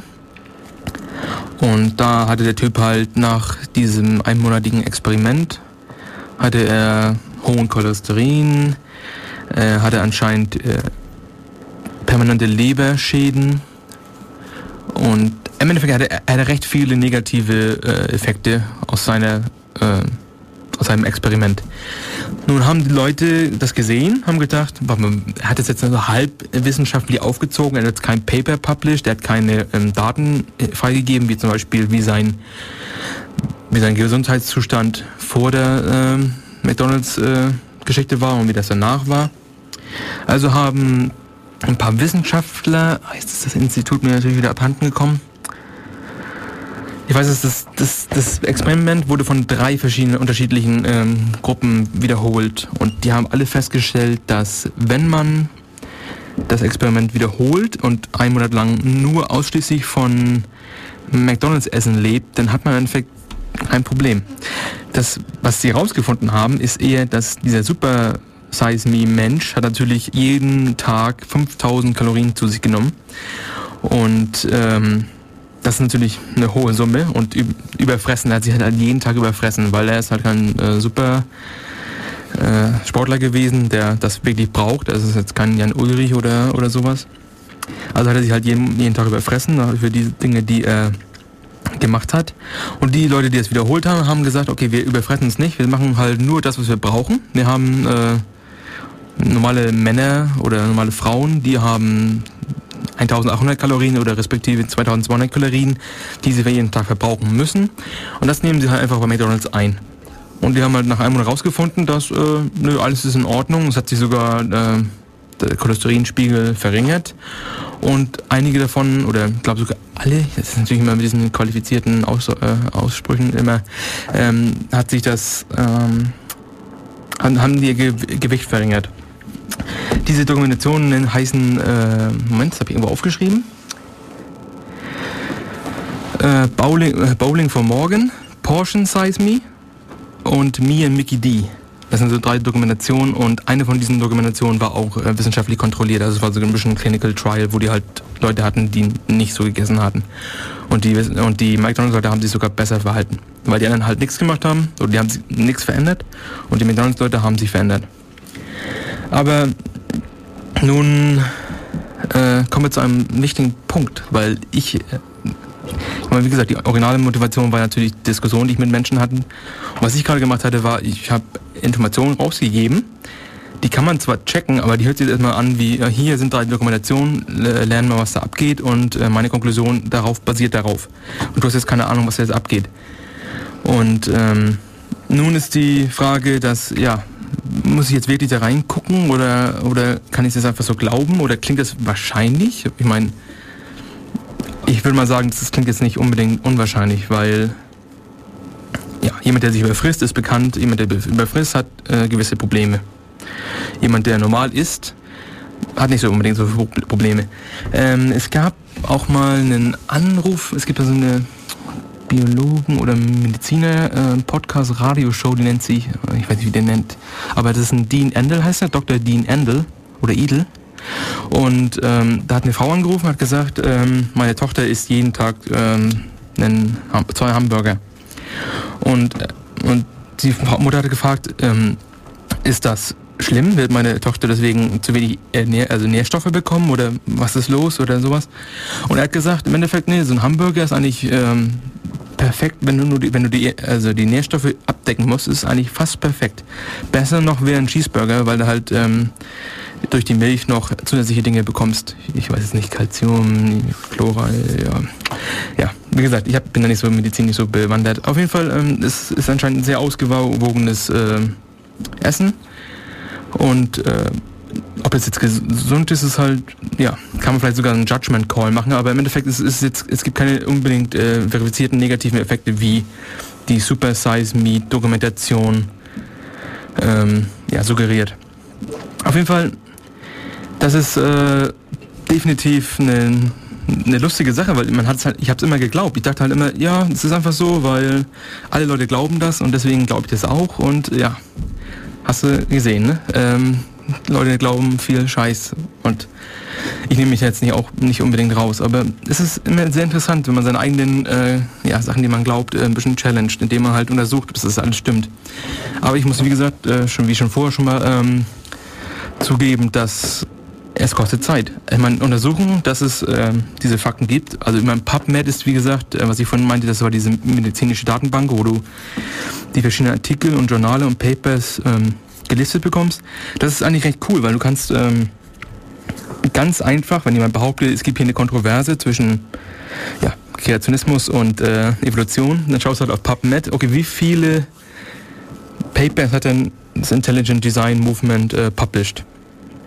Und wie viele Sachen gibt es halt zum Thema Evolution? Und irgendwie ist hier ein Ratio 130.000:7. Und von den 7 sind 4 davon negativ gegen, also entweder negativ, oder also negativ im Sinne von, die sind gegen Kreationismus, oder die sind um das Thema, oh nein, der Kreationismus greift immer mehr in unser Leben ein. Im Sinne von, in Amerika ist ja diese Gefahr, dass die auf einem State-Level kann das Education Board, was halt die Textbooks und so was schreibt, kann halt bestimmen, was im Curriculum erscheint. Und da sind halt ein paar Papers dazu, die sagen, oh, das ist ziemlich ungünstig, wenn Kreationismus jetzt in der Schule erzählt wird oder gelehrt wird.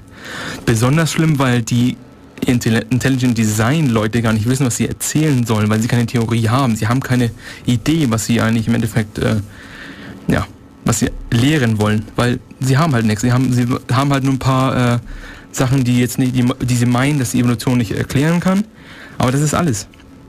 Also wie gesagt, es gibt halt wirklich nicht unbedingt eine große Kontroverse und ja, was ist halt ziemlich traurig, weil das Argument ist halt oft teach the controversy. Also du hast die 2 Seiten und warum sollen wir den Schülern nicht beide Seiten geben? Und das ist klar ein Trugschluss, oder wie das auf Deutsch heißt, ein logischer Fehlschluss, weil machen wir das dann auch in anderen Gebieten? Machen wir zum Beispiel eine Geschichte erzählen, wo der Holocaust nicht passiert ist, weil es gibt Leute, die das glauben? Oder sagen wir, hier ist die alternative flache Erde-Theorie, anstelle von, dass wir sind im Mittelpunkt des Universums. Das machen wir einfach nicht. Das ist einfach, unser Wissenschaftskurriculum sollte eigentlich schon gerne aus Wissenschaft bestehen. Aber ja. Was gibt's denn noch so für Themen, die ich interessant fand?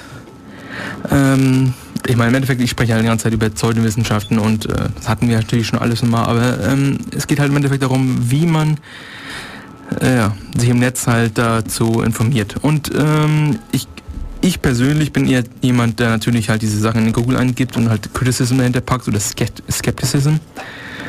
Und was besonders lustig ist, sind halt Sachen wie UFOs. Also, UFOs sind halt unidentifizierte Objekte im Himmel oder oben in der Luft halt. Und das ist manchmal halt, manche sind halt ziemlich sophisticated, was heißt, dass sie zum Beispiel mit Photoshop oder was es sonst so für Adobe-Produkte gibt, die gut Images und also Bilder und Videos manipulieren können, wo man halt wirklich richtig coole Spaceships hat und so, oder du hast halt sehr billige Modelle, wie zum Beispiel dieses fliegende Teekessel, da kommst halt her, weil das halt so billig aussieht. Und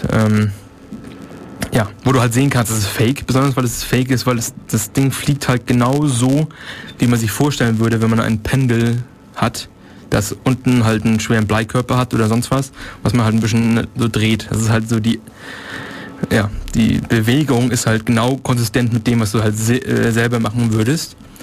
Und dann kommen halt so Argumente wie, ja, aber das kann nicht sein, weil auf dem Bild sehe ich nicht, dass da oben das Panel gehalten wird. Und das ist anscheinend das Argument. Deswegen kann es nicht wahr sein, weil das Pendel nicht zu sehen ist. Ja. Jetzt hier wurde gesagt, bei UFOs muss er immer an Nina Hagen denken. Das hat Mac gerade gesagt. Nina Hagen ist, glaube ich, auch bekannt für jemanden, der nicht glaubt, dass AIDS und HIV miteinander zu tun haben. Was natürlich auch, ja, Quatsch ist, wenn man mal... Ich meine, da ist es halt so ein Problem, da kann ich halt recht wenig dazu sagen. Natürlich ist alles wieder evolutionstechnisch, weil ja, wir haben halt so ein Virus und der nistet sich halt ein und ja, hat halt diese Nebeneffekte und sowas und ist natürlich auch schlecht, weil ich weiß das Argument von Nina Hagen gar nicht, warum es nicht passt.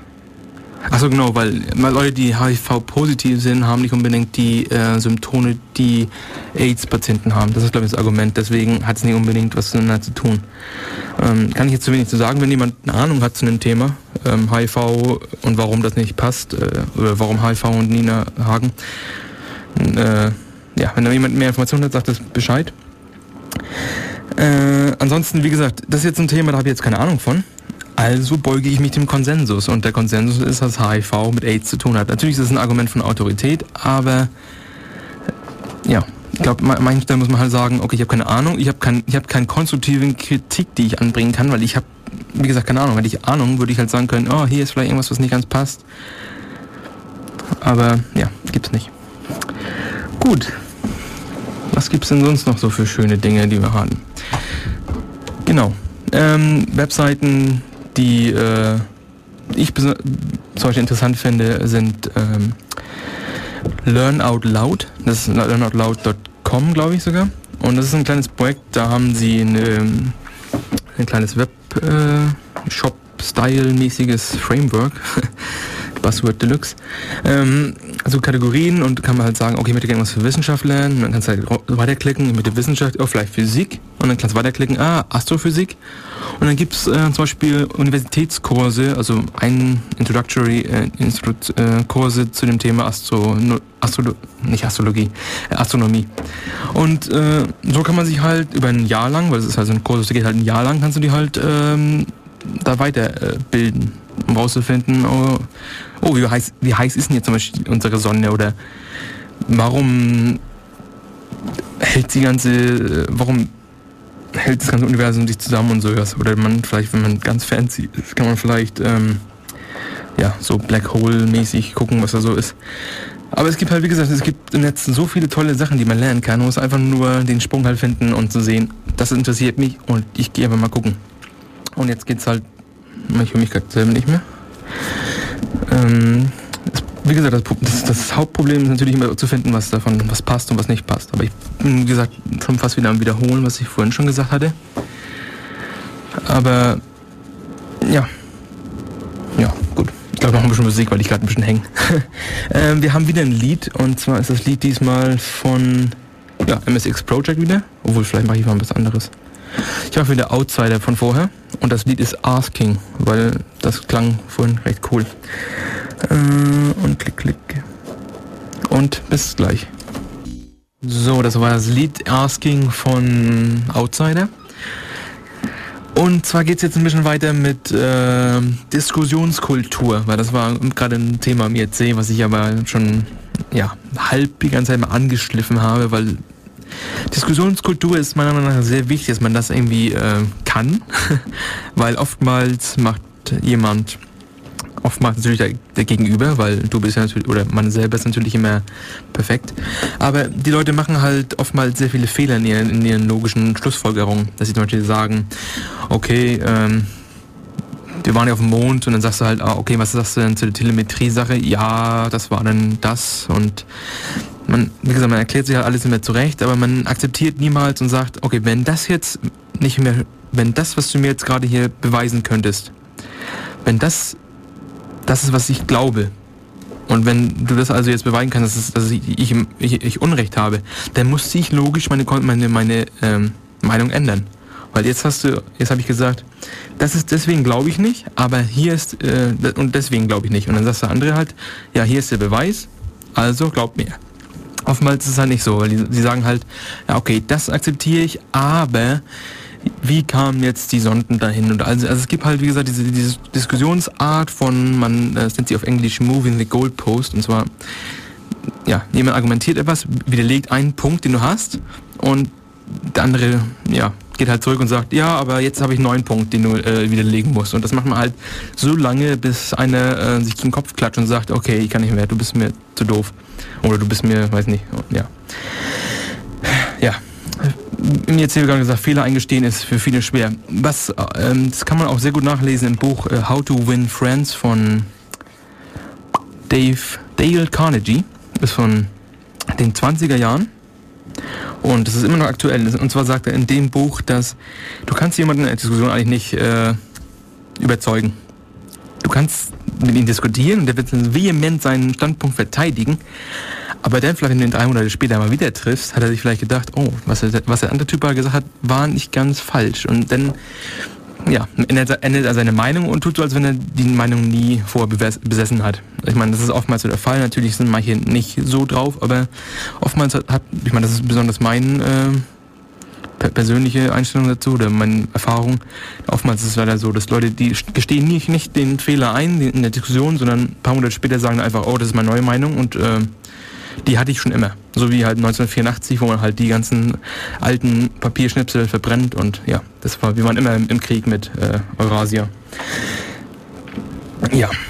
Auf jeden Fall, diese Diskussionssachen sind sehr interessant. Also ich bin da ja, kein Fan von, weil neulich hatte ich mal eine Diskussion mit jemandem zum Thema Homöopathie, weil ich das sehr wichtig finde, dass das nicht ja, den Standpunkt bekommt, den es zum Beispiel in England hat. Ich meine, in Deutschland, ich bin persönlich nicht jemand, der oft zum Arzt geht, weil ich nicht krank bin. Aber wenn ich zum Arzt gehe, dann möchte ich eigentlich nicht gerne Homöopathie verschrieben bekommen, was ich letztes Mal bekommen hatte, als ich, das kennt ihr vielleicht von der Radiosendung, da war ich ein bisschen krank oder kränklich und habe dann Homöopathie bekommen. Und das ist schon irgendwie ein bisschen dreist, wenn man sieht, dass es keine Basis in der Realität hat. Und man muss halt auch ein bisschen in die Zukunft projizieren, dass wenn die gesetzlichen Krankenkassen sagen, alles klar, Homöopathie akzeptieren wir, das funktioniert ja anscheinend, ich meine, das wird ja dauernd verschrieben. Das ist jetzt unsere neue Art, wie wir Krebs bekämpfen, weil das ist viel billiger und ja, viel Spaß damit. Das ist halt irgendwie so eine Position, die kann ich halt irgendwie nicht verstehen oder das kann man eigentlich nicht zulassen. Deswegen muss man Homöopathie an allen Fronten bekämpfen oder alternative Medizin an allen Fronten bekämpfen. Ich meine, es wäre schön, wenn es wahr wäre. Es wäre wirklich schön, wenn Homöopathie wahr wäre. Nicht, weil es besonders theoretisch, besonders Physik über den Kopf werfen würde, weil anscheinend Wasser kann die Sachen merken. Ich meine, wenn ich unter der Dusche ein bisschen Musik mache, das wäre vielleicht ein bisschen peinlich, wenn ich das nachher irgendwie ja, im Glas zu hören bekomme. Aber auf jeden Fall, es wäre doch wunderbar, wenn Homöopathie funktionieren würde. Dann würden wir einfach alle tollen Sachen, die Probleme fixen, Krebs, Anti-Aids, Anti-sonst was, packen wir alles in das Trinkwasser rein und alle sind gesund.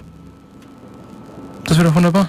Nur leider gibt es halt keinen Realitätseffekt, dass es funktioniert. Im ERC wird gerade gesagt, dass Homöopathie funktioniert teilweise schon wegen einer größeren Zuwendung vom Arzt und dem Placebo-Effekt. Was definitiv stimmt, dass es einen subjektiven Unterschied gibt zwischen also es gibt halt subjektive Empfindung zu einer Krankheit und es gibt objektive Empfindung zu einer Krankheit. Es gibt Studien, die Placebo gegen nichts testen, aber davon gibt es sehr wenige, aus dem Grund, weil nichts tun wird halt oftmals nicht angenommen von dem Institut, das halt diese kleinen klinischen Trials gut heißt. Warum diese klinischen Trials halt, also muss, erklären wir ganz kurz. Du musst, wenn du medizinische Sachen testest, musst du sie vorher anmelden. Aus dem Grund, weil wenn du negative Effekte hast, dann hast du eher so etwas, du möchtest es nicht gern publishen, weil negative Sachen publishen gibt halt nicht so viel, ja, gibt halt nicht so viel Street Cred, wie wenn du positive Effekte publishst. Deswegen muss man das halt vorher anmelden und wenn du halt negative Effekte hast, dann musst du sie trotzdem publishen. Und das nennt sich Publication Bias, kann man nachlesen auf Wikipedia. Aber auf jeden Fall, es ging jetzt um diesen Placebo-Effekt. Der Placebo-Effekt ist im Endeffekt, wurde getestet gegen Nichtstun und gegen Akupunktur. Also du hast, Akupunktur ist ja auch ein Placebo-Effekt. Auf jeden Fall, du hattest diese Studie, Leute hatten RSI, das kennen wir vielleicht vom Emacs nutzen oder sonstigen Editoren. oder ja, weiß nicht, was man so halt hat. Und da hatten sie halt den Arm genommen und haben halt ein bisschen reingestochen mit Akupunktur.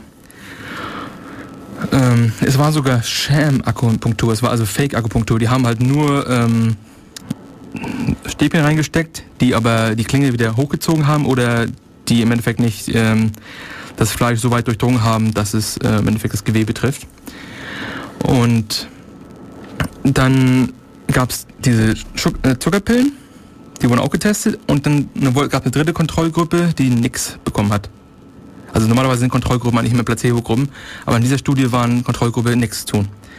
Dann haben sie getestet subjektive Empfindungen, die Akupunktur bekommen haben, sogar Schirmakupunktur, hatten die besten positiven, hatten den besten Effekt. Aus dem Grund, weil sie aktiv halt was bekommen haben. Die mit Placebo haben einen kleineren Effekt gehabt, aber sie hatten einen besseren Effekt, als die nichts bekommen hatten. Das sind jetzt die subjektiven Einstellungen. Also fühlt es sich besser. So, es ging sogar so weit, dass die Leute, die diese Akupunktur bekommen hatten, sich so toll fühlten, dass, während sie die Akupunktur bekommen hatten, dass wenn die Stäbchen wieder ausgezogen worden sind, oder diese Dinge wieder ausgezogen worden sind, dass diese Volk gesagt haben, oh, tut wieder super toll weh. Das ist super toll weh. Das ist die subjektive Einstellung. Und jetzt kommt halt die objektive Sache. Die haben halt die haben halt objektiv getestet, ob deine Stärke im Hand sich verbessert. Und haben also Bälle genommen, die halt die Kräfte misst, und bei keinem von den dreien hat sich irgendeine Besserung gezeigt. Also objektiv waren sie auf demselben Niveau, subjektiv waren sie auf einem besseren Niveau. Nun ist die Frage nicht, hat es funktioniert oder hat es nicht funktioniert, sondern eher, ist es ethisch korrekt, nur Placebo oder nur subjektive Sachen zu verschreiben?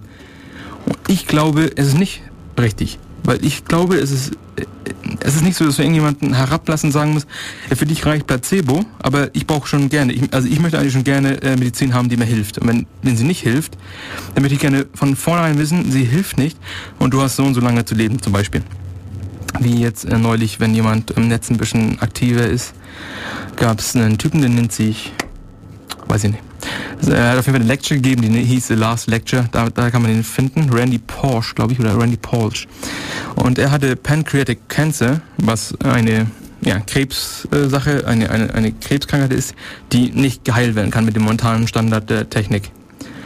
Und ihm wurde gesagt, du hast 6 Monate zu leben, und also 6 Monate mit einem guten Stil zu leben. Also es ist nicht, dass du jetzt irgendwie krank wärst oder Chemo oder so. Es lohnt einfach nicht, sondern du hast 6 Monate und dann bist du weg. Und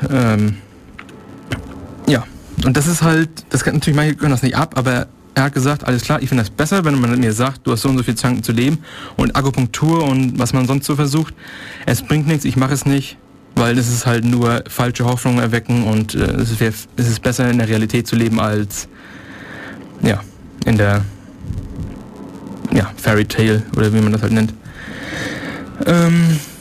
Eigentlich möchte ich jetzt mal ganz kurz ein bisschen Musik machen, weil im IRC wurde recht viel geschrieben, was ich nachlesen muss, damit ich nicht irgendwelche Sachen erzähle, die ich nicht, oder Sachen sage, die nicht ganz korrekt sind.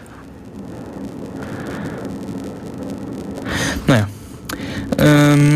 GLT-Pod, ich adressiere das jetzt nicht, weil das ist eher... Also das Homöopathie-Zeug adressiere ich jetzt nicht, weil das eher Sachen sind, da glaube ich, hast du ein Missverständnis, was Homöopathie heißt.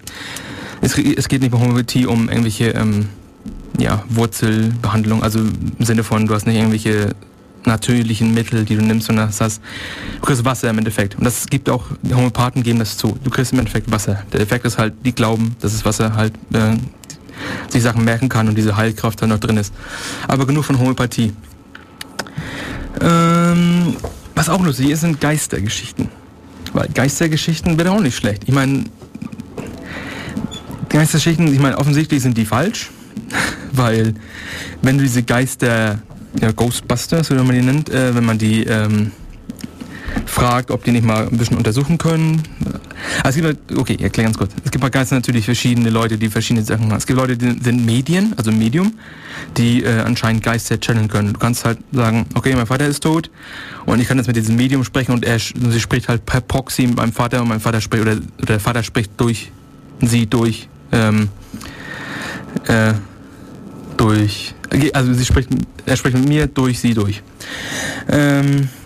Und sondern gibt es noch andere, die sagen, ich kann Geister finden, indem ich halt ganz coole Technologie nutze, die gewisse elektrische Schwingungen misst und ja und sowas. Und bei diesen Schwingungen testen, also die Leute, die halt diese Ghostbuster-mäßige Technologie nutzen, die haben ja ein Problem, dass sie keine Baseline erschaffen können. Was im Endeffekt, die können nicht in ein Haus gehen und keinen Geist finden. Also wenn sie getestet werden, dann finden sie in jedem Haus einen Geist. Und das ist halt eine nicht falsifizierbare Proposition. Also du könntest zum Beispiel sogar, also ich weiß nicht, ob das getestet wurde. Ich glaube, das hat NES, das ist New England Skeptical Society, die hat ein paar von diesen Ghostbustern getestet und die finden sogar Geister in einem neu gebauten Haus. Und natürlich kommt das Argument, ja, das sind jetzt wahrscheinlich die indischen Gräber, die da unten unter dem Haus liegen und sowas. Aber du kannst im Endeffekt keine Baseline etablieren, wo du sagst, okay, hier sind keine Geister. Und jetzt gehe ich zum anderen Haus und sage, okay, hier sind Geister, weil hier habe ich Schwingungen, die im anderen Haus nicht sind. Also diese haben schon eine nicht falsifizierbare Position und deswegen kann man sie halt jetzt nicht unbedingt super ernst nehmen, weil ja, wenn du nicht falsifizierbar bist, bist du nicht wissenschaftlich. Aber ja, das sind auf jeden Fall die Geistergeschichten. Und Geister, wie gesagt, das ist alles so Sachen, die wären toll, wenn die wahr wären. Ich meine, ich würde gerne mit meinem Vater sprechen. Also das ist nicht so, ja, scheiße. Es ist einfach nur, es ist Hokuspokus. Ja. Es gibt, wie gesagt, diesen Spruch, dass sie können zwar mit Geistern sprechen, aber die Geister sprechen nicht zurück. Und ja, das ist im Endeffekt das, was es bedeutet. Andere Leute nennen sich dann Psychics. Ich weiß das deutsche Wort nicht. Also jedenfalls sind sie paranormale. Ja, die haben paranormale Fähigkeiten. Sie können zum Beispiel in die Zukunft schauen, sie können dann Gedanken lesen, all solche Dinge. Kennt man auch von Magiker, du malst zum Beispiel ein Haus und die haben das Haus auch gemalt, weil die haben halt deinen Gedankenstrom ausgelesen, während du das Haus gemalt hast.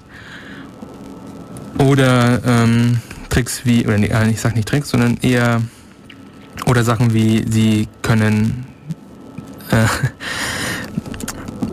wie heißt das, Spoonbending auf Deutsch, sie haben einen Löffel, sie können Löffel verbiegen, so wie Uri Geller. Uri Geller war sehr bekannt in Deutschland, oder nee, also er war sogar in den 90er Jahren bekannt, obwohl er in Amerika in den 70er Jahren schon debunked wurde. Und ja, Uri Geller, wie gesagt, das ist halt so Sachen, das ist... Wäre schon cool, wenn jemand irgendwie mag. Ich meine, das ist wie wenn du X-Men schaust und du hast halt Magneto, der irgendwelche Sachen machen kann. Das wäre sehr toll, wenn das gehen würde, aber es gibt halt. Die können es halt nicht wissenschaftlich untermauern. Sie können halt nicht einen Test machen, wo sie es beweisen. Was jedoch zu einer anderen Sache weiter überleitet, weil es gab einen Test oder es gab vielleicht sogar mehrere Teste von Leuten, die sagen, sie haben übernatürliche Fähigkeiten. Das bekannteste war der Project Alpha. Und zwar ging es darum, es gab zwei zu dem Zeitpunkt unbekanntere Magiker. Die haben für James Randi, wie man vielleicht kennt, von der James Randi Educational Foundation, ja, irgendwie so, ja. Er war ein sehr bekannter Magiker, der lief unter dem Namen The Amazing Randy. Und die haben halt über mehrere Jahre hinweg haben die Tests gemacht in einem Stanford Laboratorium. Wie ist das Deutsch heißt? Ja. Also die haben diese Tests gemacht und im Endeffekt, sie waren Magier und sie wussten, dass sie haben keine übernatürlichen Fähigkeiten. Sie konnten aber die Wissenschaftler überzeugen, dass sie übernatürliche Kräfte hatten. Und was er damit zeigen wollte, war, dass du kannst zwar ein Wissenschaftler sein, aber wenn du nicht weißt, wie diese Psychics funktionieren und arbeiten, kannst du sie nicht wirklich debunken, weil du nimmst halt stundenweise Material auf und die machen halt irgendwelche Kamerawinkel rausfinden, wo sie halt ungestört das Besteck halt verbiegen können. Und ja, das ist im Endeffekt das, was sie machen. Also sie sind, das Wort ist Conjurer und ich bin gerade ein bisschen wieder am rumlabern, ohne mit einem riesengroßen Punkt dahinter zu stehen. Ich kann weiter erzählen von James Randi. Also James Randi ist, wie gesagt, einer von diesen Leuten, die in der skeptischen Bewegung sehr stark angesehen sind, weil sie halt, wie gesagt, das Project Alpha halt orchestriert haben. Oder weil sie halt, weil er, wie gesagt, dieser Magiker ist, er kann halt Leute überzeugen, dass sie irgendwas glauben, was sie eigentlich gar nicht glauben. Oder er kann sie überzeugen, dass er magische Kräfte hat, und er kann alle Tricks von Uri Geller nachmachen, besser machen. Und ja, wie gesagt, es ist ein ausgebildeter Magier, war sehr bekannt über die letzten 50 Jahre. Und er hatte eine, wie man vielleicht weiß, eine $1 Million Challenge. Und da ging es darum, dass wenn du meinst, du hast übernatürliche Fähigkeiten, wie zum Beispiel, du kannst Gedanken lesen oder du kannst, was sind noch ein Beispiel, du kannst fliegen oder irgendwas, was wir wissen, was nicht geht oder was wir momentan mit natürlichen Mitteln nicht erklären können. Wenn du meinst, dass du sowas kannst, dann kannst du zu ihm hingehen und sagen, okay, hier ist das, was ich kann. Und dann wird ein Protokoll aufgebaut, dass, okay, du kannst fliegen, alles klar, ich mache die Tür auf oder ich mache das Fenster auf. Dann steigst du raus und fliegst einmal im Kreis um einen Baum herum oder sowas und kommst zurück. Und dann hast du $1 Million gewonnen. Und ja, und solche Sachen gibt's halt, ja. Es gibt Leute, die sich da anmelden und sagen, ja, ich kann zum Beispiel meine Frau ihre Gedanken lesen oder sowas. Und dann kommen wirklich Cookie-Freaks, die meinen, dass, wenn ich Gedanken lese, dann kann ich halt nur von meiner Frau das Gedanken lesen, und das ist halt auch wieder so, kannst du halt nicht testen, weil die können sich halt vorher abgesprochen haben und dann gibt es halt Leute, die sagen, ich kann nur mit meiner Frau das machen und ich kann es nur machen, wenn ich sie sehe und meine Hände frei sind und ich mit ihr, ja, im Endeffekt kommunizieren kann. Dann gibt es Leute, die können, ich kann Auras spüren, und dann, alles klar, wie weit kannst du die Aura spüren? Ja, ca. 30 cm kann ich sie spüren. Alles klar, wir bauen eine Wand auf und du sagst uns, an welcher Stelle eine Frau steht. Oder du sagst uns, an welcher Stelle die und die Person steht. Das machst du, keine Ahnung, 20 Mal, und wenn du es 20 Mal richtig hast, dann kriegst du $1 Million. Also du hast ein Protokoll, derjenige, der meint, der hat übernatürliche Fähigkeiten, der unterschreibt das Protokoll und dann testen sie das. Und ja, bisher, wie gesagt, hat noch niemand diese $1 Million gewonnen hat. Und oftmals wird als Argument angebracht, ja, das wurde nicht gewonnen, weil ja, James Randi halt negative Schwingungen ausstrahlt, und das ist natürlich der Grund, warum man das nicht machen kann. Und das Lustige daran ist, er ist im Endeffekt gar nicht involviert. Er hat sogar ein Protokoll, dass er sagt, dass er möchte von den Tests gar nichts wissen. Er möchte erst eine Woche nach dem Test informiert werden, ob das Experiment gelungen ist oder nicht gelungen ist. Es ist damit auch nicht seine negativen Schwingungen das Experiment in irgendeiner Weise stören. Was natürlich das letzte Argument ist, ja, er kann in die negativen Schwingungen gehen, natürlich zurück in die Zeit und machen im Retrospekt das Experiment kaputt. Ja, es sind, wie gesagt, Koko-Leute, die sich da melden, was auch sehr tragisch ist, weil es wäre schön, wenn zum Beispiel Uri Geller oder so sich da mal melden würde. Uri Geller sagt zum Beispiel das Argument, dass, nee, ich möchte diese $1 Million Challenge nicht machen, aus dem Grund, weil ich James Randi nicht mag. Eigentlich wäre das jetzt ja ein Argument, dass du diese $1 Million Challenge machst, weil dann hast du das $1 Million von ihm weggenommen. Aber ja, es gibt halt, wie gesagt, Leute, die man nicht verstehen kann, und von diesen Psychic-Leuten gehören die Leute eher dazu. Was auch noch lustig ist, was ich neulich erkannt hatte, und ja, da ich ja, wie gesagt, sehr auf diesem ganzen skeptischen Geisterzeug-Trip bin, weil ich es lustig finde, gibt es Studien zu dem Thema, dass Hunde Gedanken lesen können. Also es gibt Psychic Dogs, die wissen, wann das Härchen nach Hause kommt. Also von der Arbeit zum Beispiel. Das ist immer an der Tür, das Tier ist immer an der Tür, wenn das Härchen nach Hause kommt. Und die haben Studien gemacht, besonders, also im Endeffekt, es gibt eine Person, die diese Studien gemacht hat, das ist ein Robert Sheldrake. Und Robert Sheldrake hat diese Tests gemacht, und die sagen im Endeffekt, ja, Hunde sind psychic. Und jetzt kommt das natürlich Subtile. Wenn man diese Studien ganz superficial sich anguckt, also ganz mal so kurios einmal rüber, ganz kurz mal rüber scrollt oder wie man auch immer, dann sieht man halt diese ganzen schönen Daten, wo er sagt, okay, wenn das Härtchen nicht da ist, dann ist das Tier nur zu 4% an der Tür. In der Zeit, wenn das Härtchen nach Hause kommt, ist es zu 50% an der Tür. Und das kann man halt so schön in so ein Excel-Diagramm reinpacken und dann sieht das halt aus, als wenn das Hund, der Hund halt weiß, dass das Härchen nach Hause kommt.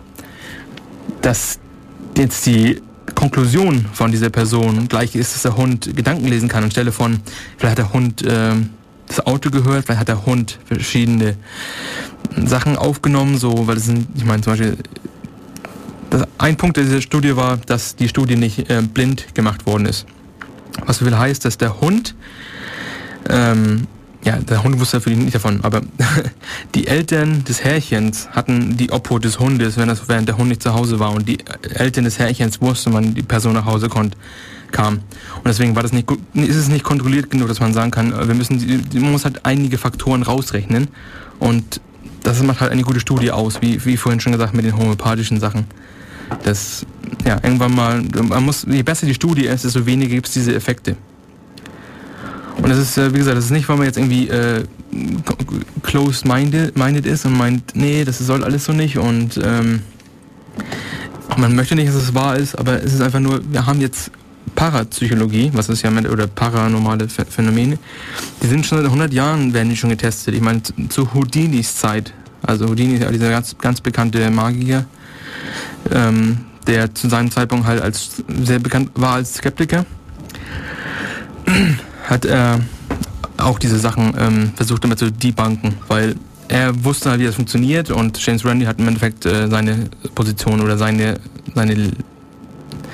Lebenswerk übernommen. Hat gesagt, okay, das mache ich jetzt auch, weil das ist sehr wichtig, dass die ganze Welt nicht geflottet wird mit diesen Bogus-Ideen, weil das ist doch viel schöner, dass die Leute die Realität als solches sehen und nicht irgendwelche Crap. Da gibt es auch einen schönen Quote von Douglas Adams. Ich muss den jetzt paraphrasen. Why can't you enjoy the garden as beautiful as it is, but have to think that there are fairies at the bottom of it too. Irgendwie so war das. Auf jeden Fall, es geht halt darum, dass es so schön ist, und warum muss man jetzt glauben, dass da unten halt noch irgendwelche tolle oder Feen oder so runter rumfliegen.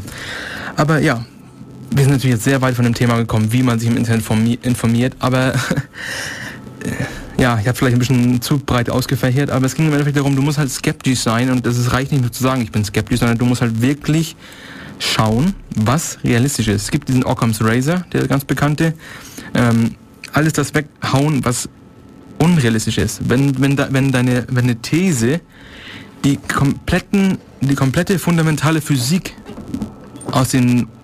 komplett invalid macht, dann muss man vielleicht ein bisschen genauer hinschauen. Also es gibt diesen Spruch, extraordinary claims require extraordinary evidence. Es kann nicht einfach sein, dass du sagst, ja, okay, Wasser hat anscheinend irgendwie Memory. Das ist halt so. Besonders, weil in den Studien halt Homöopathie nicht funktioniert. Je besser die Studie ist, desto weniger ist der Effekt halt da. Und ja, das ist im Endeffekt, man muss halt das Lächerliche loswerden, und dann kann man halt gucken, okay, wie sehen die Fakten aus, und darauf kann man sein Leben basieren. Das ist halt im Endeffekt, ja, das ist eine Pro-Realitätssendung, wie schon so oft, wenn ich da leider dabei bin. Aber ja, weiter geht's wahrscheinlich ein bisschen wieder das Diskussionsthema. Ich hatte auch mal eine Diskussion mit jemandem, der stark zum Thema Polio eingenommen war.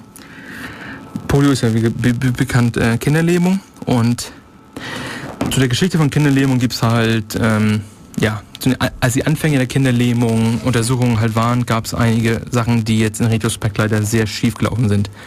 Und zwar, weil das halt so ein Thema war, was man halt als Wissenschaftler gerne lösen wollte, hatten sie ein bisschen überagiert und hatten, ich glaube, sogar ein paar Tests gefutscht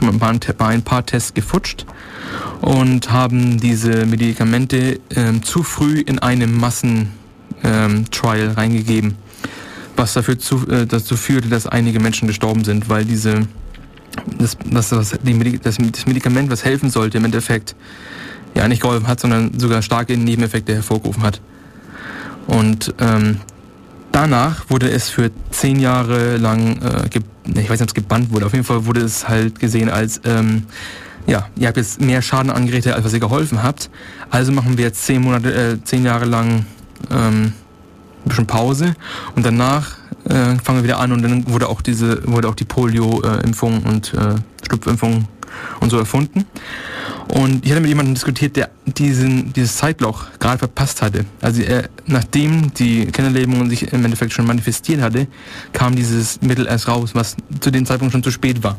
Und er, ich weiß nicht, ob er sagen kann, ob er das hasst, aber auf jeden Fall, das ist halt so eine sehr emotionale Diskussion, weil ich bin ja natürlich pro Wissenschaft und er ist halt ein bisschen gegen Wissenschaft, besonders weil, hallo, er hat es halt gerade verpasst, was natürlich eine vollkommen verständliche Position ist.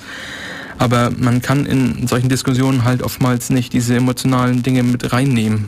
Das ist halt, man muss auf Fakten seine Sachen basieren. Was ich vollkommen verstehen kann, was sehr schwer ist, wenn man besonders selber sehr stark davon betroffen ist. Ich meine, wenn ich zum Beispiel das mit diesen homöopathischen Mitteln und sowas, wenn du sehr krank bist und deine einzige Chance, oder du hast keine Chance in der konventionellen Medizin. Nun ist die Frage, ja, was machst du?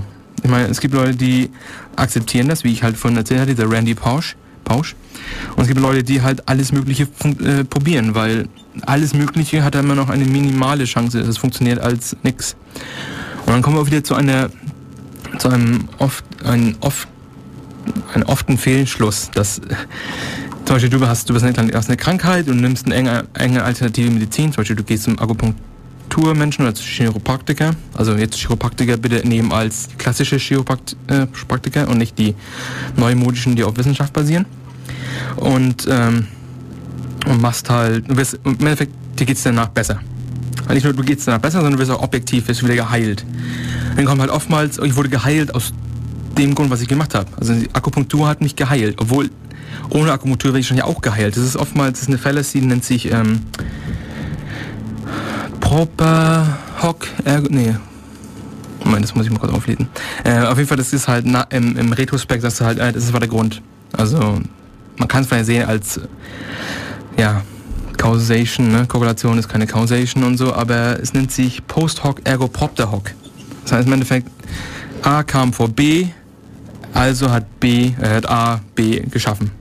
Und das ist halt, wie gesagt, das ist halt so ein Trugschluss, der halt oft mal vorkommt. Und ich kann den Leuten halt nur empfehlen, diese ganzen Argumenten, die ganzen Trugschlüsse und Fehlschlüsse und sowas alle zu lernen, zu verinnerlichen. Auf jeden Fall die besten 20 oder die am Officen vorkommen. Weil oftmals, wenn du mit jemandem diskutierst, dann fallen oftmals diese ganzen Trugschlüsse in die Diskussion mit rein. Und das ist halt, du taintest die Diskussion im Endeffekt zum Negativen, wenn du deine Diskussion auf solchen logischen Fehlschlüssen basierst.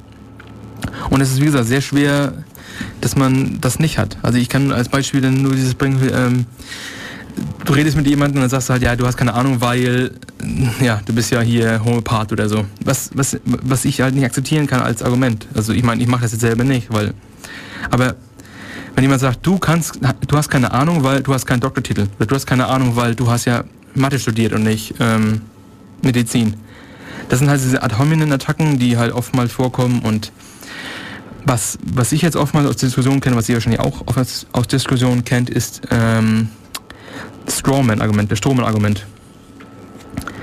Dass du nimmst eine Karikatur von einem Gegner als Position und bash die weg, weil du hast die Karikatur halt aufgebaut und du weißt, wie sie funktioniert, und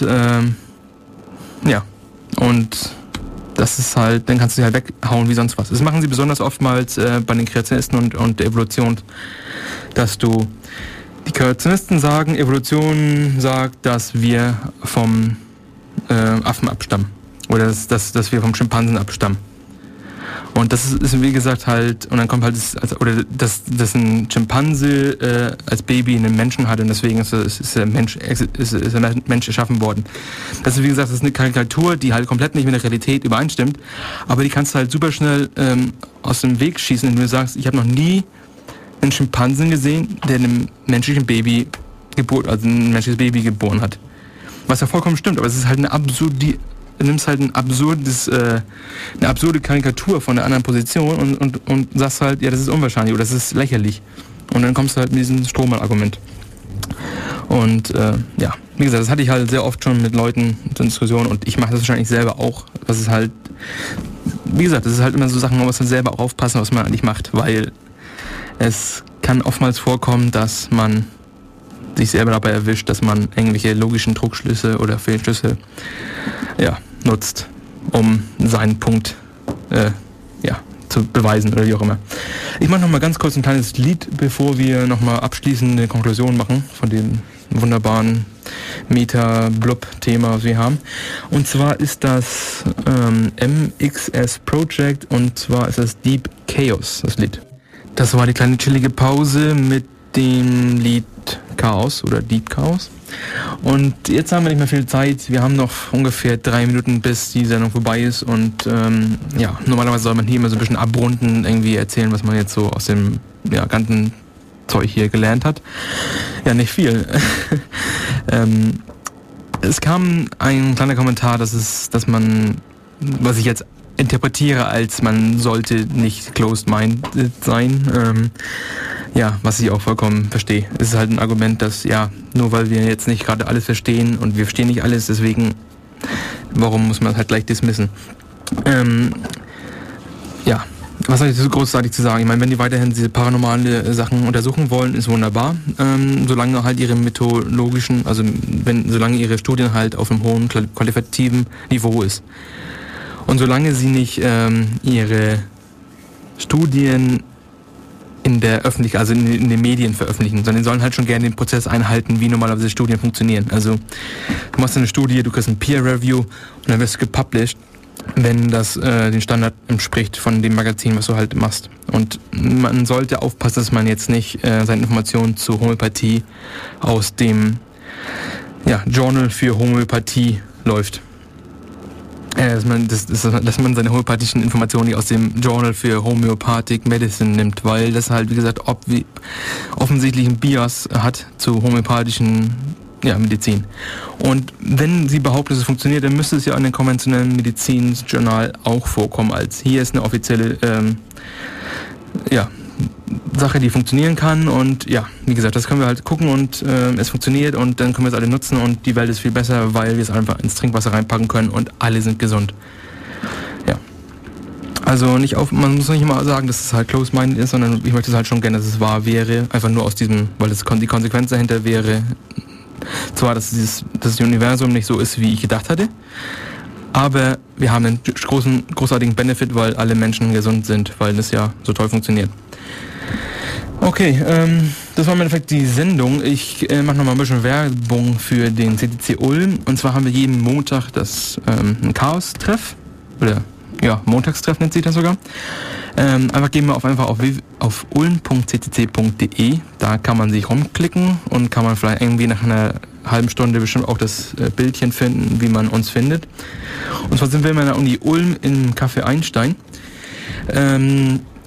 Nächsten Monat gibt es wieder ein Vortragsseminar und diesmal ist der Vortragende Mike M. Fairey im IRC. Könnt ihr alle anpingen und sagen, meine Güte, bist du lame oder dein Apple ist lame und so, ne? Aber ja gut. Ich sag dann nur Tschüss von der Sendung und ich glaube nicht, dass wir uns nochmal sehen, weil das meine letzte Sendung war für dieses Mal. Oder für im Endeffekt, weil ich jetzt wegziehe. Alles klar und auf Wiedersehen. Und jetzt kommt gleich Alternative Crash.